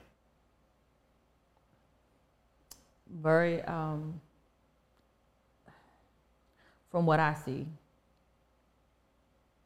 from my experiences and from hearing other people talk or having conversations with female friends and stuff like that. And from what I see of course on social media is not genuine. It's very clownish. It's very staged. Um it's very let me show you and talk about this and make you think this versus just show up and be cool and I'll figure it out. We'll, we'll see how cool you are. It's more like let me put this let me put the show on and and it's worse now of course because you got social media you got you know people talk people are nosy they want to know if I showed up right now and posted a picture that I'm on a yacht with somebody oh, he got a, he must got some money, or I wonder who this is, because she don't normally do that. So who, let's find out who this person is, because she never does that. She never uh, exposes her personal life unless it's like somebody, like she must be in, a, she must be in a relationship, or he, he must be doing that because she don't do that. Like people, they got to know so much, and the and the guys are doing things out of their way these days that for some women it works because they ain't looking for nothing anyway. They looking for the quick whatever. They know it's not gonna last, but they don't care. They just want to get as much as they can get and get on. And guys know that, so that's their approach. That's been. I meet people and have great conversations. I'm out all the time by myself. I do meet guys and they talk and whatever. Some don't even ask for a number. Some just wanting to have a conversation. I just so happen to be there. Then you have the ones, like I said before, you pull up, you got to start telling me about.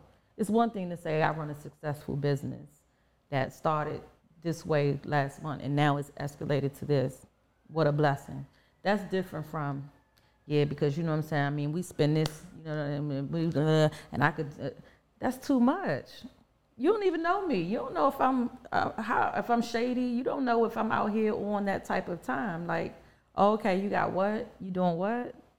You live Where's- where? Yeah.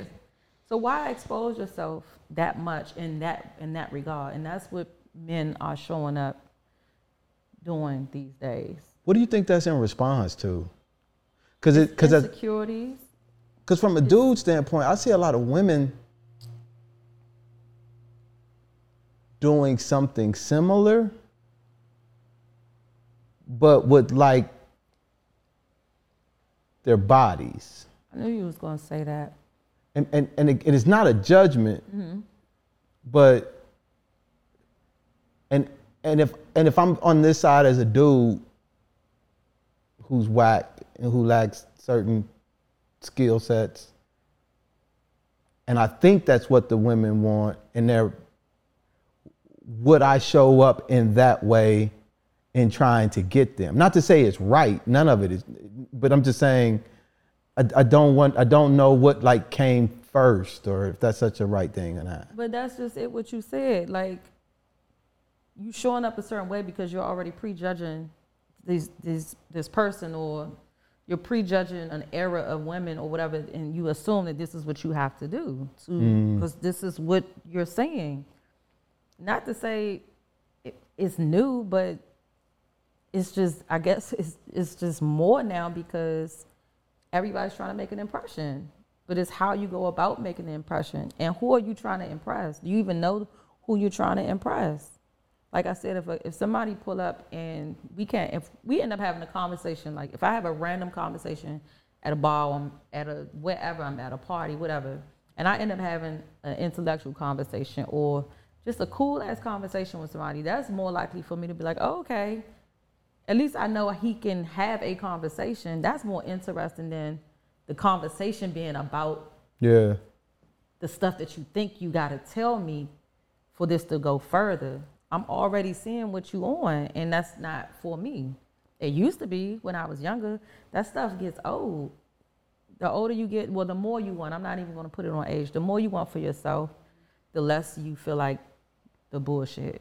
And I think that what, and I and I, was, I think the male equivalent for that for a woman is the provocative dress in a way. Now there's a difference between showing curves, right? I'm not. To me, there's a difference. But I think that for the guy, for, for a certain for a certain kind of guy, that is that for us. I don't think a dude really gives a shit about a woman and how much stuff she got and all of that and how she's doing this or that and the third. For a dude who got paper, that ain't really a thing. But but the equivalent of that is doing all of this wild shit. That would be that is cool for some people. I was cool, like you said, like back, back when I was younger. But when I wanted more, I I think I'm gravitating towards women who have a different kind of relationship with their body than that. In the same way that a dude would probably have a different kind of relationship with his success and with his money than wearing it on his sleeves and, and, and on his and talking about it all the time. I think it's just different. Yeah, and it's interesting because the same way, the same way, I could be somewhere and be, um, not necessarily exposed, but look in a certain type of way. And from across the room, you like, oh, okay, all I probably got to do is buy a bottle, let her see I'm able to buy a three hundred dollar bottle in this space, or buy her pay her bill or whatever, her tab, something like that. I'm gonna get her number, and it's gonna go further. But then that all depends on when you approach and what you get from me, Yeah. because when you approach and I'm like, no, I'm I'm good. What about you? Can I get you a drink? That's a whole different like, oh, okay. She not really on that. Yeah. And I respect that she's not a gimme. She's willing to, because I do that a lot. Like, I don't, I'm not here for that. Now, if you want to sit and conversate, that's one thing, but don't pull up thinking that that is going to be the thing Yeah. you'll lead with me. And then also, depending on the way the conversation goes, if we go into it and, you know, you start off the way you start off, but I receive it different, or I give you something diff- completely different from what you thought you was going to get, and I immediately start talking about business and that's like, okay, I didn't come over here to hear her talk about that. but that also is like, okay, so I probably let her go ahead because that's not what I, I know what Yeah. I'm trying to get. Yeah. But now if you, you might be, you might be stricken by it like, oh shit, let me see where this could go. Cause Yeah. she's not what I thought she was. I just, I saw all that. I wanted to come see how far I could get. But she's on, she got a different approach. No matter now, you're not even tripping off this no more. You like, okay, she, she's somewhere else with it. So it's all about what your intentions were in the first place. in the first place. And and I think the reason why I mentioned that because I didn't think about it till you just said it. I think some we're both doing things on both sides for different reasons. I'm sorry, for the same reason. They're just showing up in different ways. We can't, well, I guess there's some dudes who could do it. And but your intentions are gonna always get exposed at some point in time, no matter what. It just depends on just having enough time to do it. Um, I ain't the kind of dude who wear a bunch of clothes and be all flashy and all of that kind of stuff out. So you don't know what I live, you don't know what kind of car I drive, what kind of car I drive, or nothing like that. So you might just be dismissing me just off the bat because I don't show up. In the same way, a dude would be overlooking a woman who's dressed down because she ain't showing all this. Now, you end up, you forget the fact that she's banging. She's just wearing something loose and ain't accentuating all of her shit on that day. But you ain't even really have a conversation with her to get to know who she really was on that level and then all of these other things. So it's fucked up on both sides. But because I feel that way about women, about what I look out in the sphere on how women are showing up for dudes. I feel like that's the equivalent on my side, and what, even what I hear dudes, you know, kind of like talk about. I think when y'all do that, it's like it can be three women standing right next to each other, friends or not. A could have on next to nothing. B could have on half of that, a little more than her, and C could be head to toe. No matter where they are in life, you won't know until you talk to them or you witness it. I think with Charles, it's like, again, with the intent. You'll look and see which one will I have to do more work for or with. Like, how hard is it going to be? She looked like, you know, from her appearance, she probably ain't. She looks like she wants the attention. It's going to be easy with her. She half dressed anyway. She wants somebody to say something to her. It's going to be easy work. I think y'all kind of judge that too. Like, how much work and effort do I, am I going to have to? And if it's less, then y'all probably will more so go in that direction, which you really don't know because you're prejudging from the outside uh, looking in. So when you say we would probably we wouldn't go for the super pretty one, we would go for the the one that's baked. I'm, I'm just Well, throwing just words. like being as far as like appearance wise, Yeah, not appearance. like pretty or anything. Just what looks more challenging to me? That's what just- we would avoid. Yes. I kind of feel like y'all do that. Like she came out, she know what she want. I'm gonna go ahead and holler at her because clearly she wants the attention. She wants somebody to see her. it's weird because I I think I fall in two camps at least. One, there's some dudes who are. Let me take a step back. Most motherfucking men are beyond intimidated by women, especially attractive women. I've heard that. And we will do everything in our motherfucking power to avoid conversations with them at all costs. That woman will have to do so motherfucking much in order to give us any, in order for us to muster up the courage to, to, to, um, to even say something to her. That, by the way, is, I don't want to say most, at least half of dudes myself included. Then there's the other side who it's a lot of emotional work that men go through before we even say something one month before we, before we say one word. Because we in our head. And sometimes we won't go to that pretty one because that's too intimidating so we'll actually go down a little bit to the to when I'm just going to scale. I know this sounds fucked up, but I can't think of no other way to do it. But we'll go to the middle one or this some whatever. Because it's more of a reflection of how we feel about ourselves. We think that the pretty woman sometimes is too good for us. Or they don't they won't want us anyway. Or they want something different than what they only want the baller. They only want to do with all of the money. They only want the dude gonna spend a bunch of money on them or something like that. So we don't even, in most cases, even even even reach out to them. And, and if if me and my homeboys go out somewhere and it's four or five bad, and, and sometimes from what I've heard with women is that women know that, and the and the and the, the bad one out of the group is so used to not getting talked to that that's why some of the times they be having attitudes out of the whole clique of the girls is because dudes won't give them a time of day. Or when I say attitudes, meaning not as friendly, because they like you gonna end up picking one of them. And and again, all of this is flexible. Ain't none of this shit a hundred percent.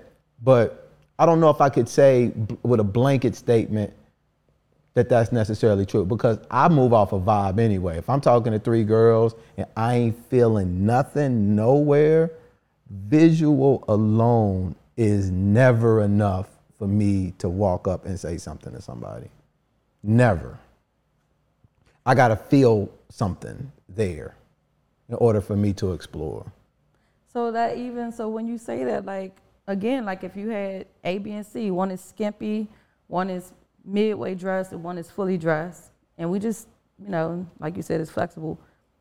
All that stuff that you processing before you even go over it and choose who you're going to say hello to, you're already probably dealing with whatever insecurities, whatever.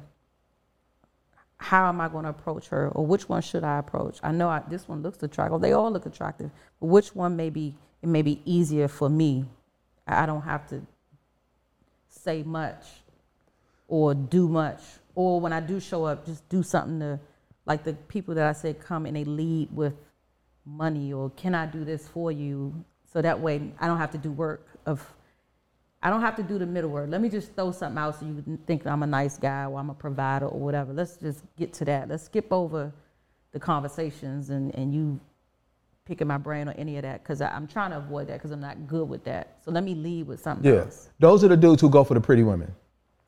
Which is also, again, that prejudgment. Yeah. So you, you coming over here with the bullshit. But that guy though, a guy like me, the, a guy like me would go and strike up a conversation with everybody because all of them have equal value in my mind at that point because I'm starting from a baseline. Mm-hmm. I just met everybody. Unless they unless I see somebody who look you know how y'all do. Sometimes you'll look twice and you'll be like, and then you'll do like a little bullshit and then she'll lean over to your homegirl and then you could tell she said something and be like, girl, look at that dude behind me. And then she might turn around and be like, oh, okay. I can see." And something like that might happen. Now she has, I might hone in on her a little bit more and see what kind of connection is there, regardless of how the person look. It's the dude who is just about that money who's going to go after that pretty girl. And I think when everything is equal, from meaning from I don't know you, there's no there's no looks, there's no none of that. The money dude is going to go after the pretty girl the majority of the time because in his val in his mind his value is his money.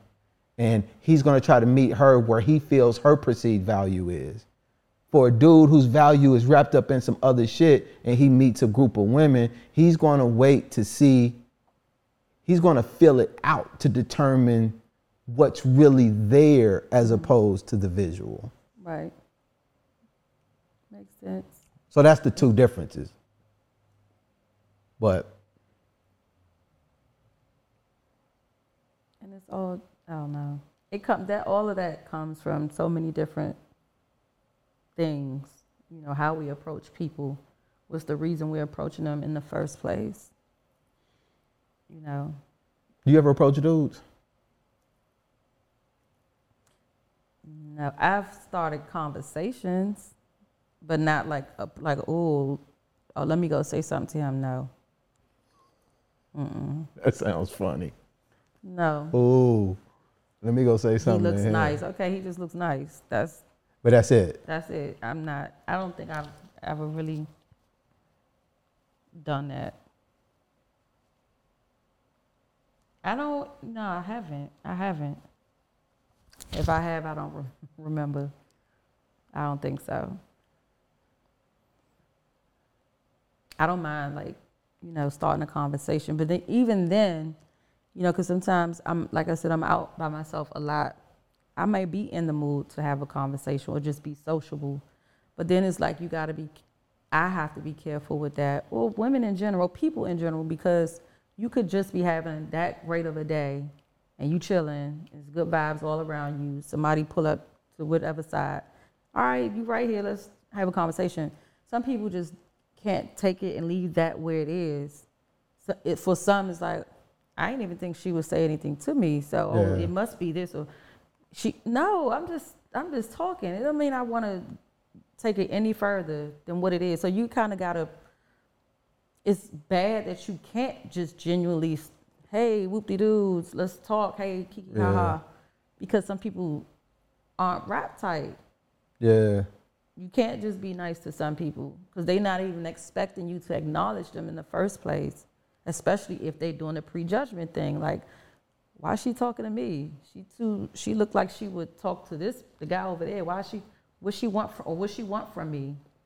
It's it's it's either the why she talking to me in the first place or oh what's she up to? What she what she want from me? What's she trying to do? Most of the time, it throws people off when you're just cooling and just hey what's up how you have a good day when it's done I forget that y'all be having to. I mean, I'm a dude. I guess I'm supposed to forget. it's a lot and you shouldn't have to process stuff like that but you do especially this day and age because you never know the type of people out here and who you meeting especially as a female it's bad actually so when i do meet people and it's a good vibe and i feel like it's a genuine vibe i'm appreciative of it i don't mind keeping in contact Yeah. as long as I can be real enough to tell you, hey, I'm you cool. We can we can Yeah. text or we could whatever. If you you coming back to this place, I'm here all the time. Let me know when you come. I'll pull up some, you know, whatever. Yeah. If you can be that and it be that, then that's that's fine. So, um, how'd you feel about the conversation? The last one. No, this conversation. Oh. um, it got me like certain things when I'm talking about certain things. I'm feeling them as I'm I'm in I'm in that moment of like even talking about what I just talked about with the guy. I felt so frustrated at that time, so it got me hyped. So just now, what I'm talking about it, I feel like hype. I'm very like one of those people. I'm in the moment when we were talking about you know people doing things to me at a that should have been protecting me at a young age. That got me. I might not look like I'm hype over here, but I can feel my body feeling a little warm and everything because I'm in that moment. So I say about this conversation, I feel I feel relieved in a way um, that I was able to speak, even though I wasn't even in detail about certain things. But I needed to start my process, the same process I said I know I need to take to make things better for myself, which is therapy and maybe some other things. But this was a good stepping stone into that. Because nothing that you asked me or talked to me about made me uncomfortable. I'm pretty much open, but the thought of Yeah. me, of the things I was talking about, made me relive me being uncomfortable. Yeah. Like I'm comfortable talking to you. I'm comfortable in this conversation. I'm not comfortable with the way that it makes me feel to still hold on to it. Yeah. Okay. I like that's a that's an important an important distinction. And I and I was I heard what you were saying and a lot of the stuff that you were saying could be, you know, there's a lot there and and I definitely want to be respectful to all of that and some shit just ain't for public consumption. You know what I mean? But I, I, I did hear I did hear what you were saying and, and, and wanted to let you know that I, I, I appreciate you sharing what you could share with motherfucking lights and shit on. Um, I think for me, in lo- in talking to you and listening to you,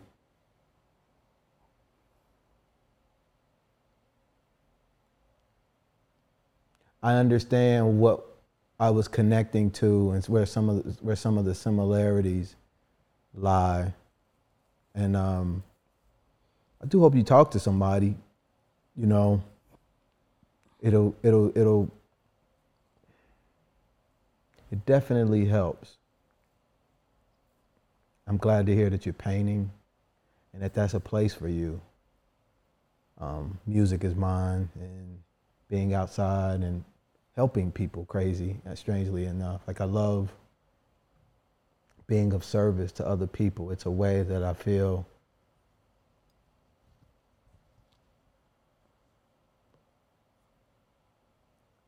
I connect with the parts of me that I didn't feel were helped in a way.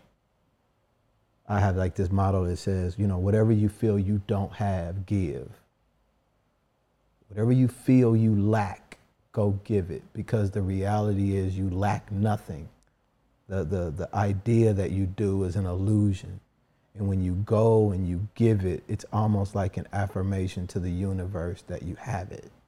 And by doing that and by, and by having the spirit of, of, of, of moving and orienting yourself in that way, you automatically create the path for you to receive it.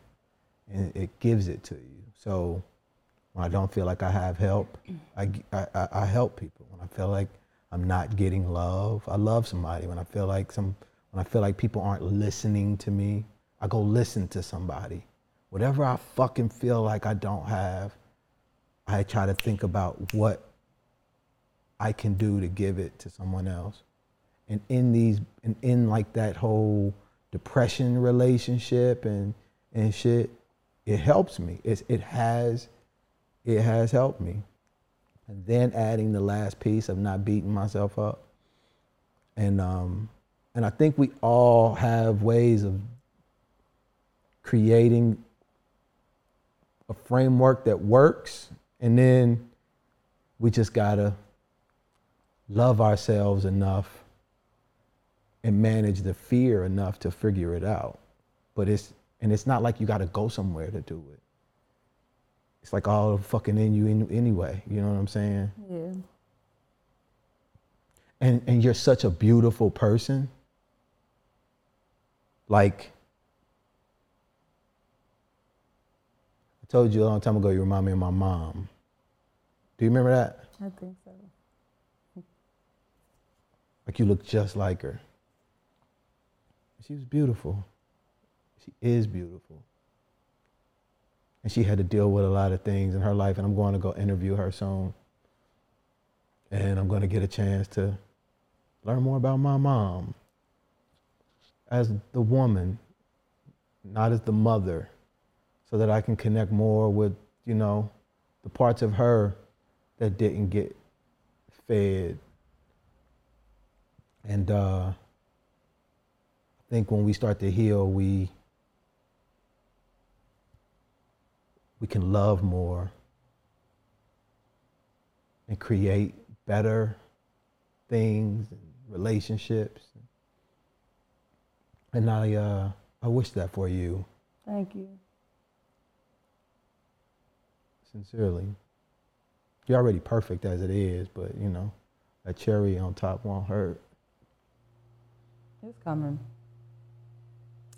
I, I like I, I'm not gonna say like I know everything to do, but I, I have an idea of some things that will help and help me move forward in a direction that I know I deserve to be in.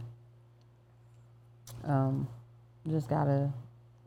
I don't even want to say. See, I was about to do that. I was about to say, I got to stop being lazy, and I have I have to work on that because that is a part of the beating yourself up part. Just the things that you tell yourself, like it's not even laziness; it's just a process. You think you're gonna have to cut out drinking? Yeah, for sure. You scared about that? No, I've done it. I've done it, but not. I've never been like consistent with like oh, like you said earlier, like it may be periods where I'm like um, I'm gonna do it this way, or only at this time, or only for this reason, or only this many days a week, or and I do my fasting. I do that a lot. I do that like at least probably four, three, four times a year. Um, but I guess that's just that's a thing of habit. Like that has been the thing from teenage years on up. The way that I process stuff. Go do that, and for that, of course, we know just for that time you're not dealing with it. But then you add the, the chemical imbalances. You add on all the stuff that may even happen during that process. If you're thinking you're escaping something, now you done added on some other stuff that you got to wake up and deal with. While you was just really trying to get from one thing, now you got three or four other things you done added onto your plate, just from from doing this to yourself, pretty much. Are you scared with the idea of never drinking again? Mm-mm. That don't scare you? No, it's, it, that's, it can't be nothing but life changing. It's probably more so. What if you scared to change? It's probably more so the um, anytime like you you do something that's um, different and productive, and you know what you need to stop doing to make something else move forward. That also comes with because really is is that also comes with cutting out people, places, and things. It's not just the things. You got to cut out people and places too in order for it to work. And when you do that, you're going to have some sense of isolation. And maybe that's a part of it. Like that, not saying you'll necessarily be by yourself because there's other people who don't do this or stop doing this to make this happen. There's people who are in your same process. Um, but out of habit, you know, being used to being around certain people, being used to calling certain people in Yeah. particular moments, being used to having these places of comfort that everybody knows your name and you're good when you go there type stuff. I think maybe that's the part of just like the whole 360 change, not just the one thing that needs to change, but how it's going to effectively change everything. And maybe that's the, I'm not even going to say fear, maybe it's the not knowing something else that I already unknown. deal with, Yeah. not knowing what's, what it's going to be like. It can't do nothing but be better, of course, but I don't know that. I know it, but you see what I'm saying? That that's it though. Like and that's you, fucked up. I, I know it's gonna be better, but it's a lot. It's even right now. I'm giving myself a headache, but that's what I do.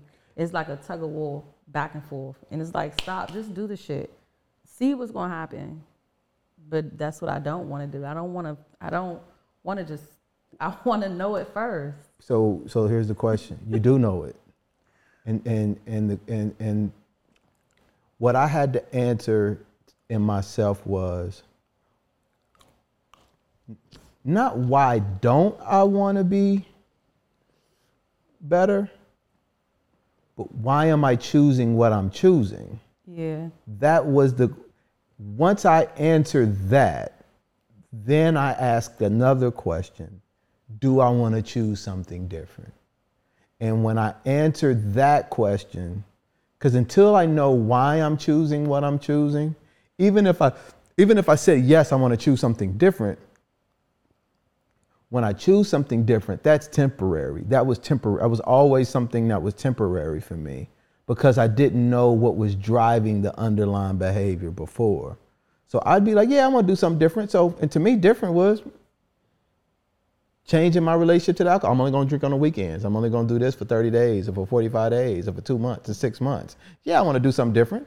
Technically, I'm doing something different. Right. Technically, I am, but because I haven't answered the question, why am I choosing this? I'm going, I always defaulted it back to choosing it. So I answered the question first, and then when I answered that question, my next question was directly related to that as opposed to the action. Absolutely, I love alcohol. I love motherfucking alcohol. I can't front. I like Jack on the Rocks and a Heineken. I didn't got it from you enough times for you to know I'll drink any motherfucking thing champagne, wine, white liquor. I'll do it all. I, love I love the way whiskey tastes. But that shit don't work for me. So And I had to be I had to be honest about that. And I wasn't for a long motherfucking time. But I wasn't also and wasn't also being honest with why I was drinking. And once I asked that, I was like, huh, do I want to do do you want to do something different? Yeah, I want to do something different from that. And like, they generally do. It's funny because my mom is an alcoholic. And I know she doesn't mind me sharing the story. My mother drank my whole life. She drank about a fifth of a fifth of gin during my little brother's pregnancy. And uh, he suffered from fetal alcohol syndrome when he was born. He almost didn't make it. He was in an incubator and all kind of shit. And my mom drank my whole motherfucking childhood. She would say she didn't want, she would say she would stop drinking. And then, you know, she would go like to a halfway house. I don't even know if they still have halfway houses now or something, but she would go to a halfway house and she would stop drinking. We'd lose apartments, go live with granny and all that old kind of shit. My granny was my everything. Um, and that was basically my childhood. My mother, iterations of my mother going in and out of alcohol abuse. My mother probably just hit maybe her 25 year sobriety mark. And my mother only stopped drinking back when I was younger when we like lost everything.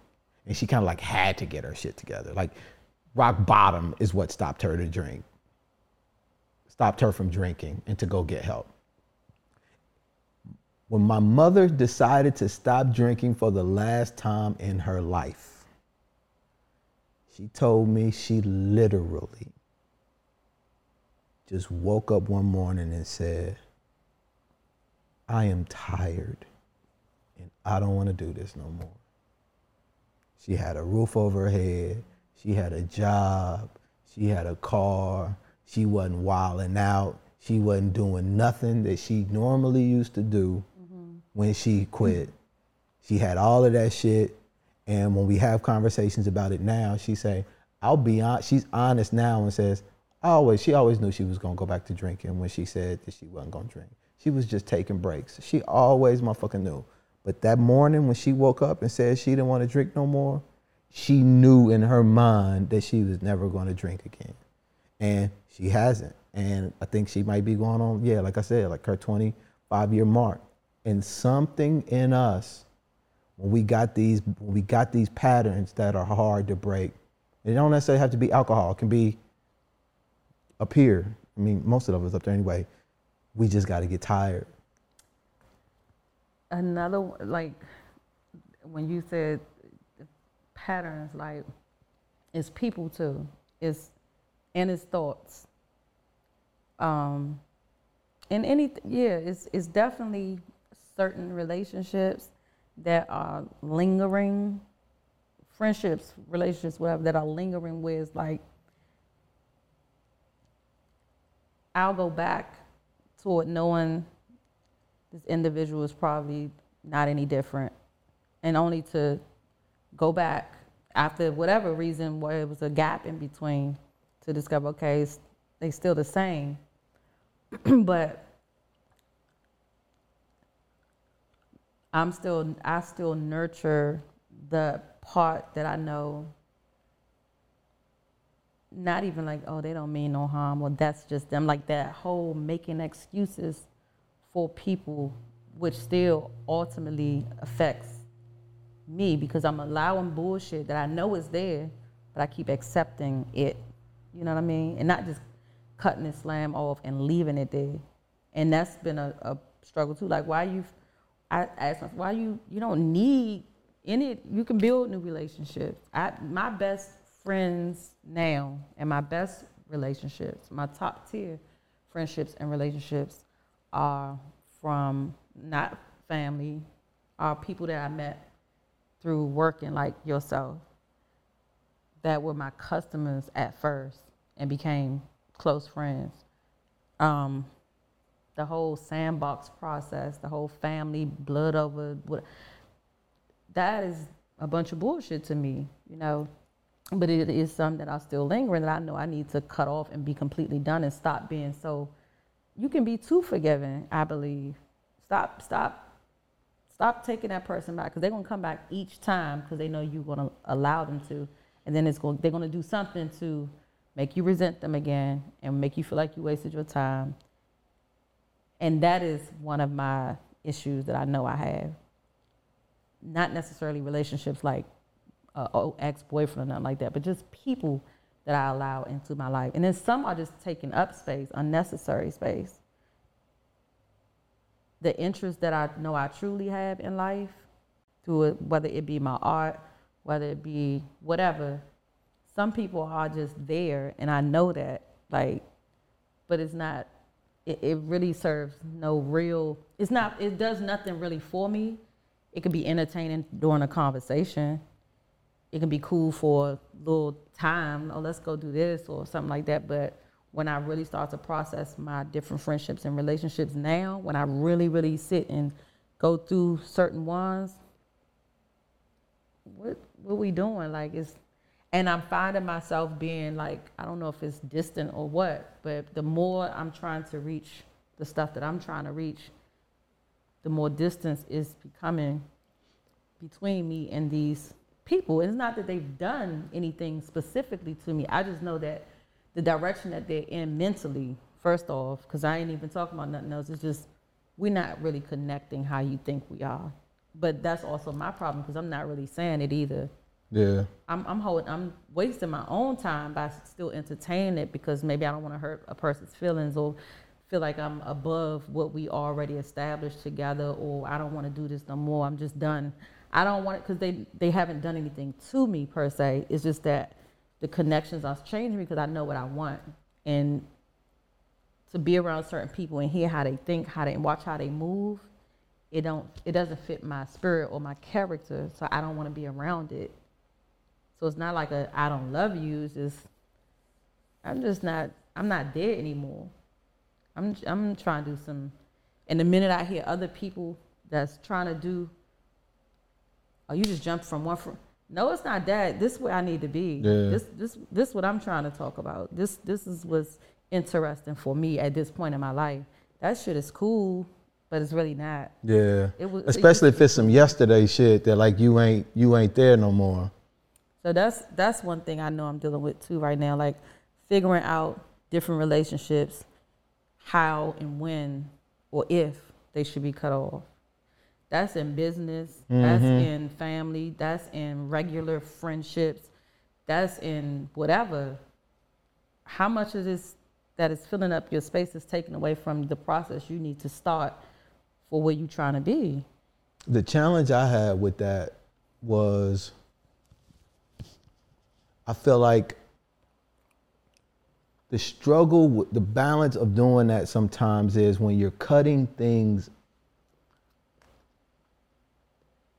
when I was doing that in a certain way, I was also isolating myself kind of like low key in a way. I was I was handling because the fuck the crazy part about it is the same path that a person takes to love you, um, to hate, to, to, to hurt you, is the same path they take to love you. And sometimes, and when you cut it off, in a, using the word cut off loosely, in a certain way to protect yourself, it's legitimate. You're supposed to do that because that's you're trying to preserve parts of yourself to maintain peace and all of that. But if you, but there's a way in which I was doing it at the time that was also cutting off the love that I was getting, not necessarily from them, but from other places. So when I would say I'm an introvert, as an example, and I don't like people, what I was really saying back then is I didn't like the negative feelings associated with being around. I like the love. I like, as long as I can manage it in the way that I'm comfortable motherfucking managing it. And then if that love is being forced on me in a way that I don't feel is manageable, then I'll cut that off. Cause it's like motherfucker, I told you to back up and stay over there, and you, know, you ain't staying over there. You trying to cross the line by doing this or other shit. So the more I started opening up and becoming more open to people and doing a better job of managing my expectations as it relates to what was being what was taking place in between it I opened myself up to receive love. And then I did a better job of just managing the the disappointment or the unmet expectations that somebody else might have put on me. I didn't necessarily have to cut them off because when I was doing that before, I was cutting off a lot of shit and it actually made me feel lonely overall. And I didn't know any other way to address that.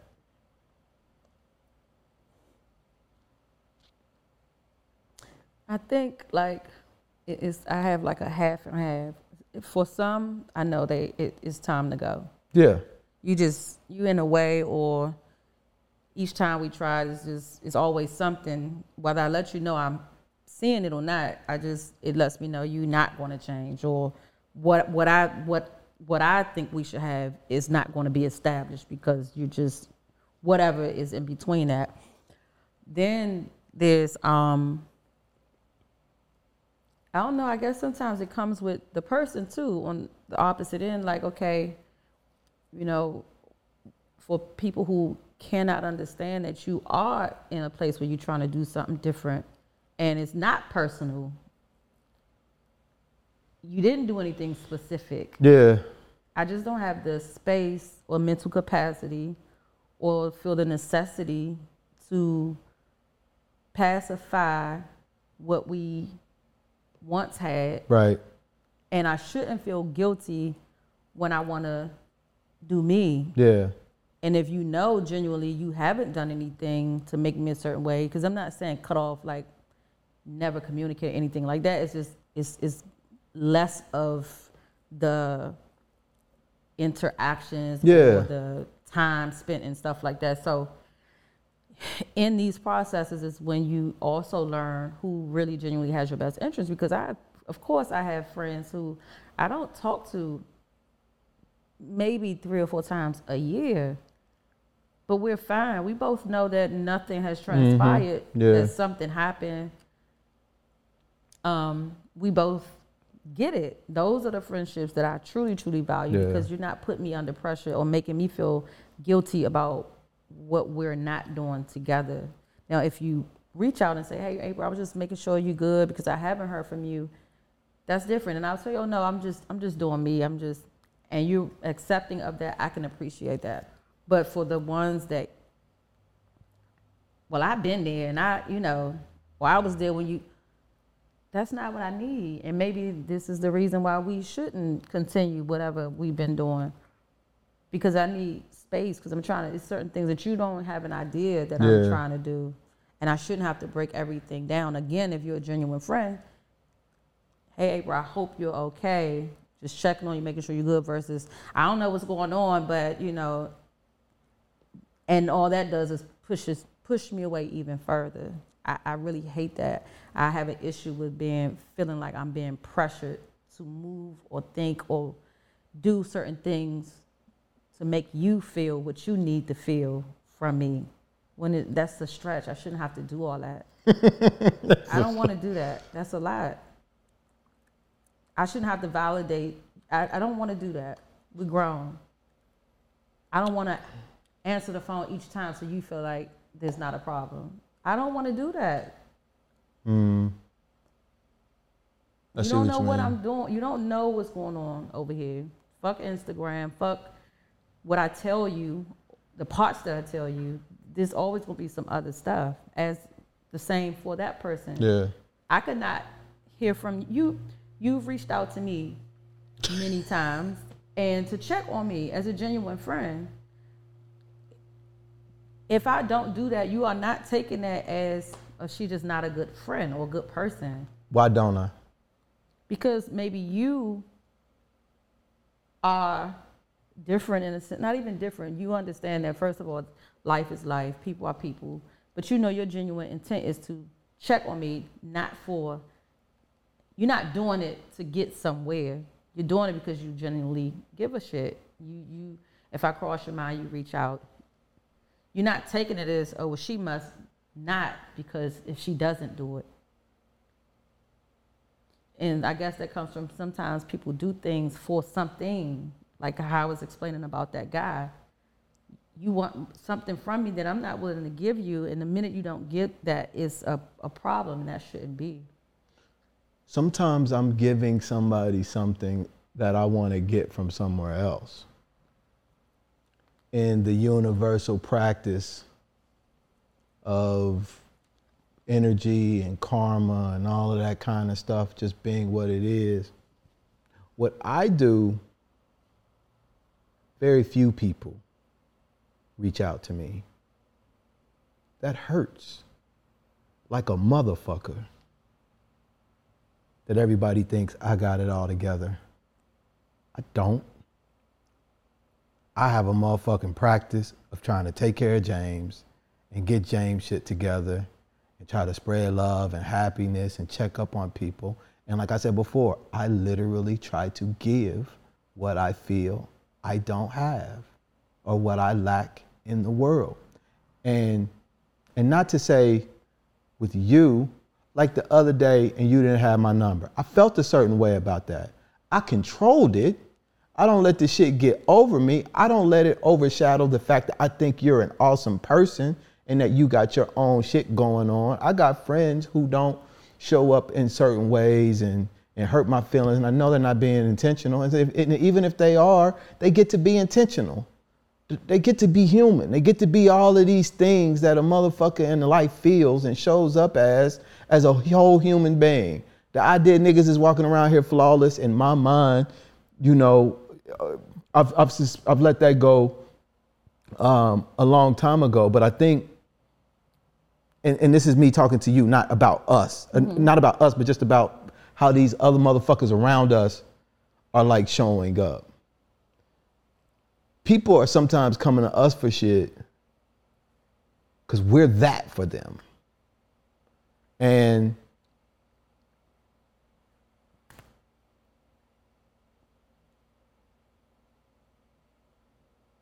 they think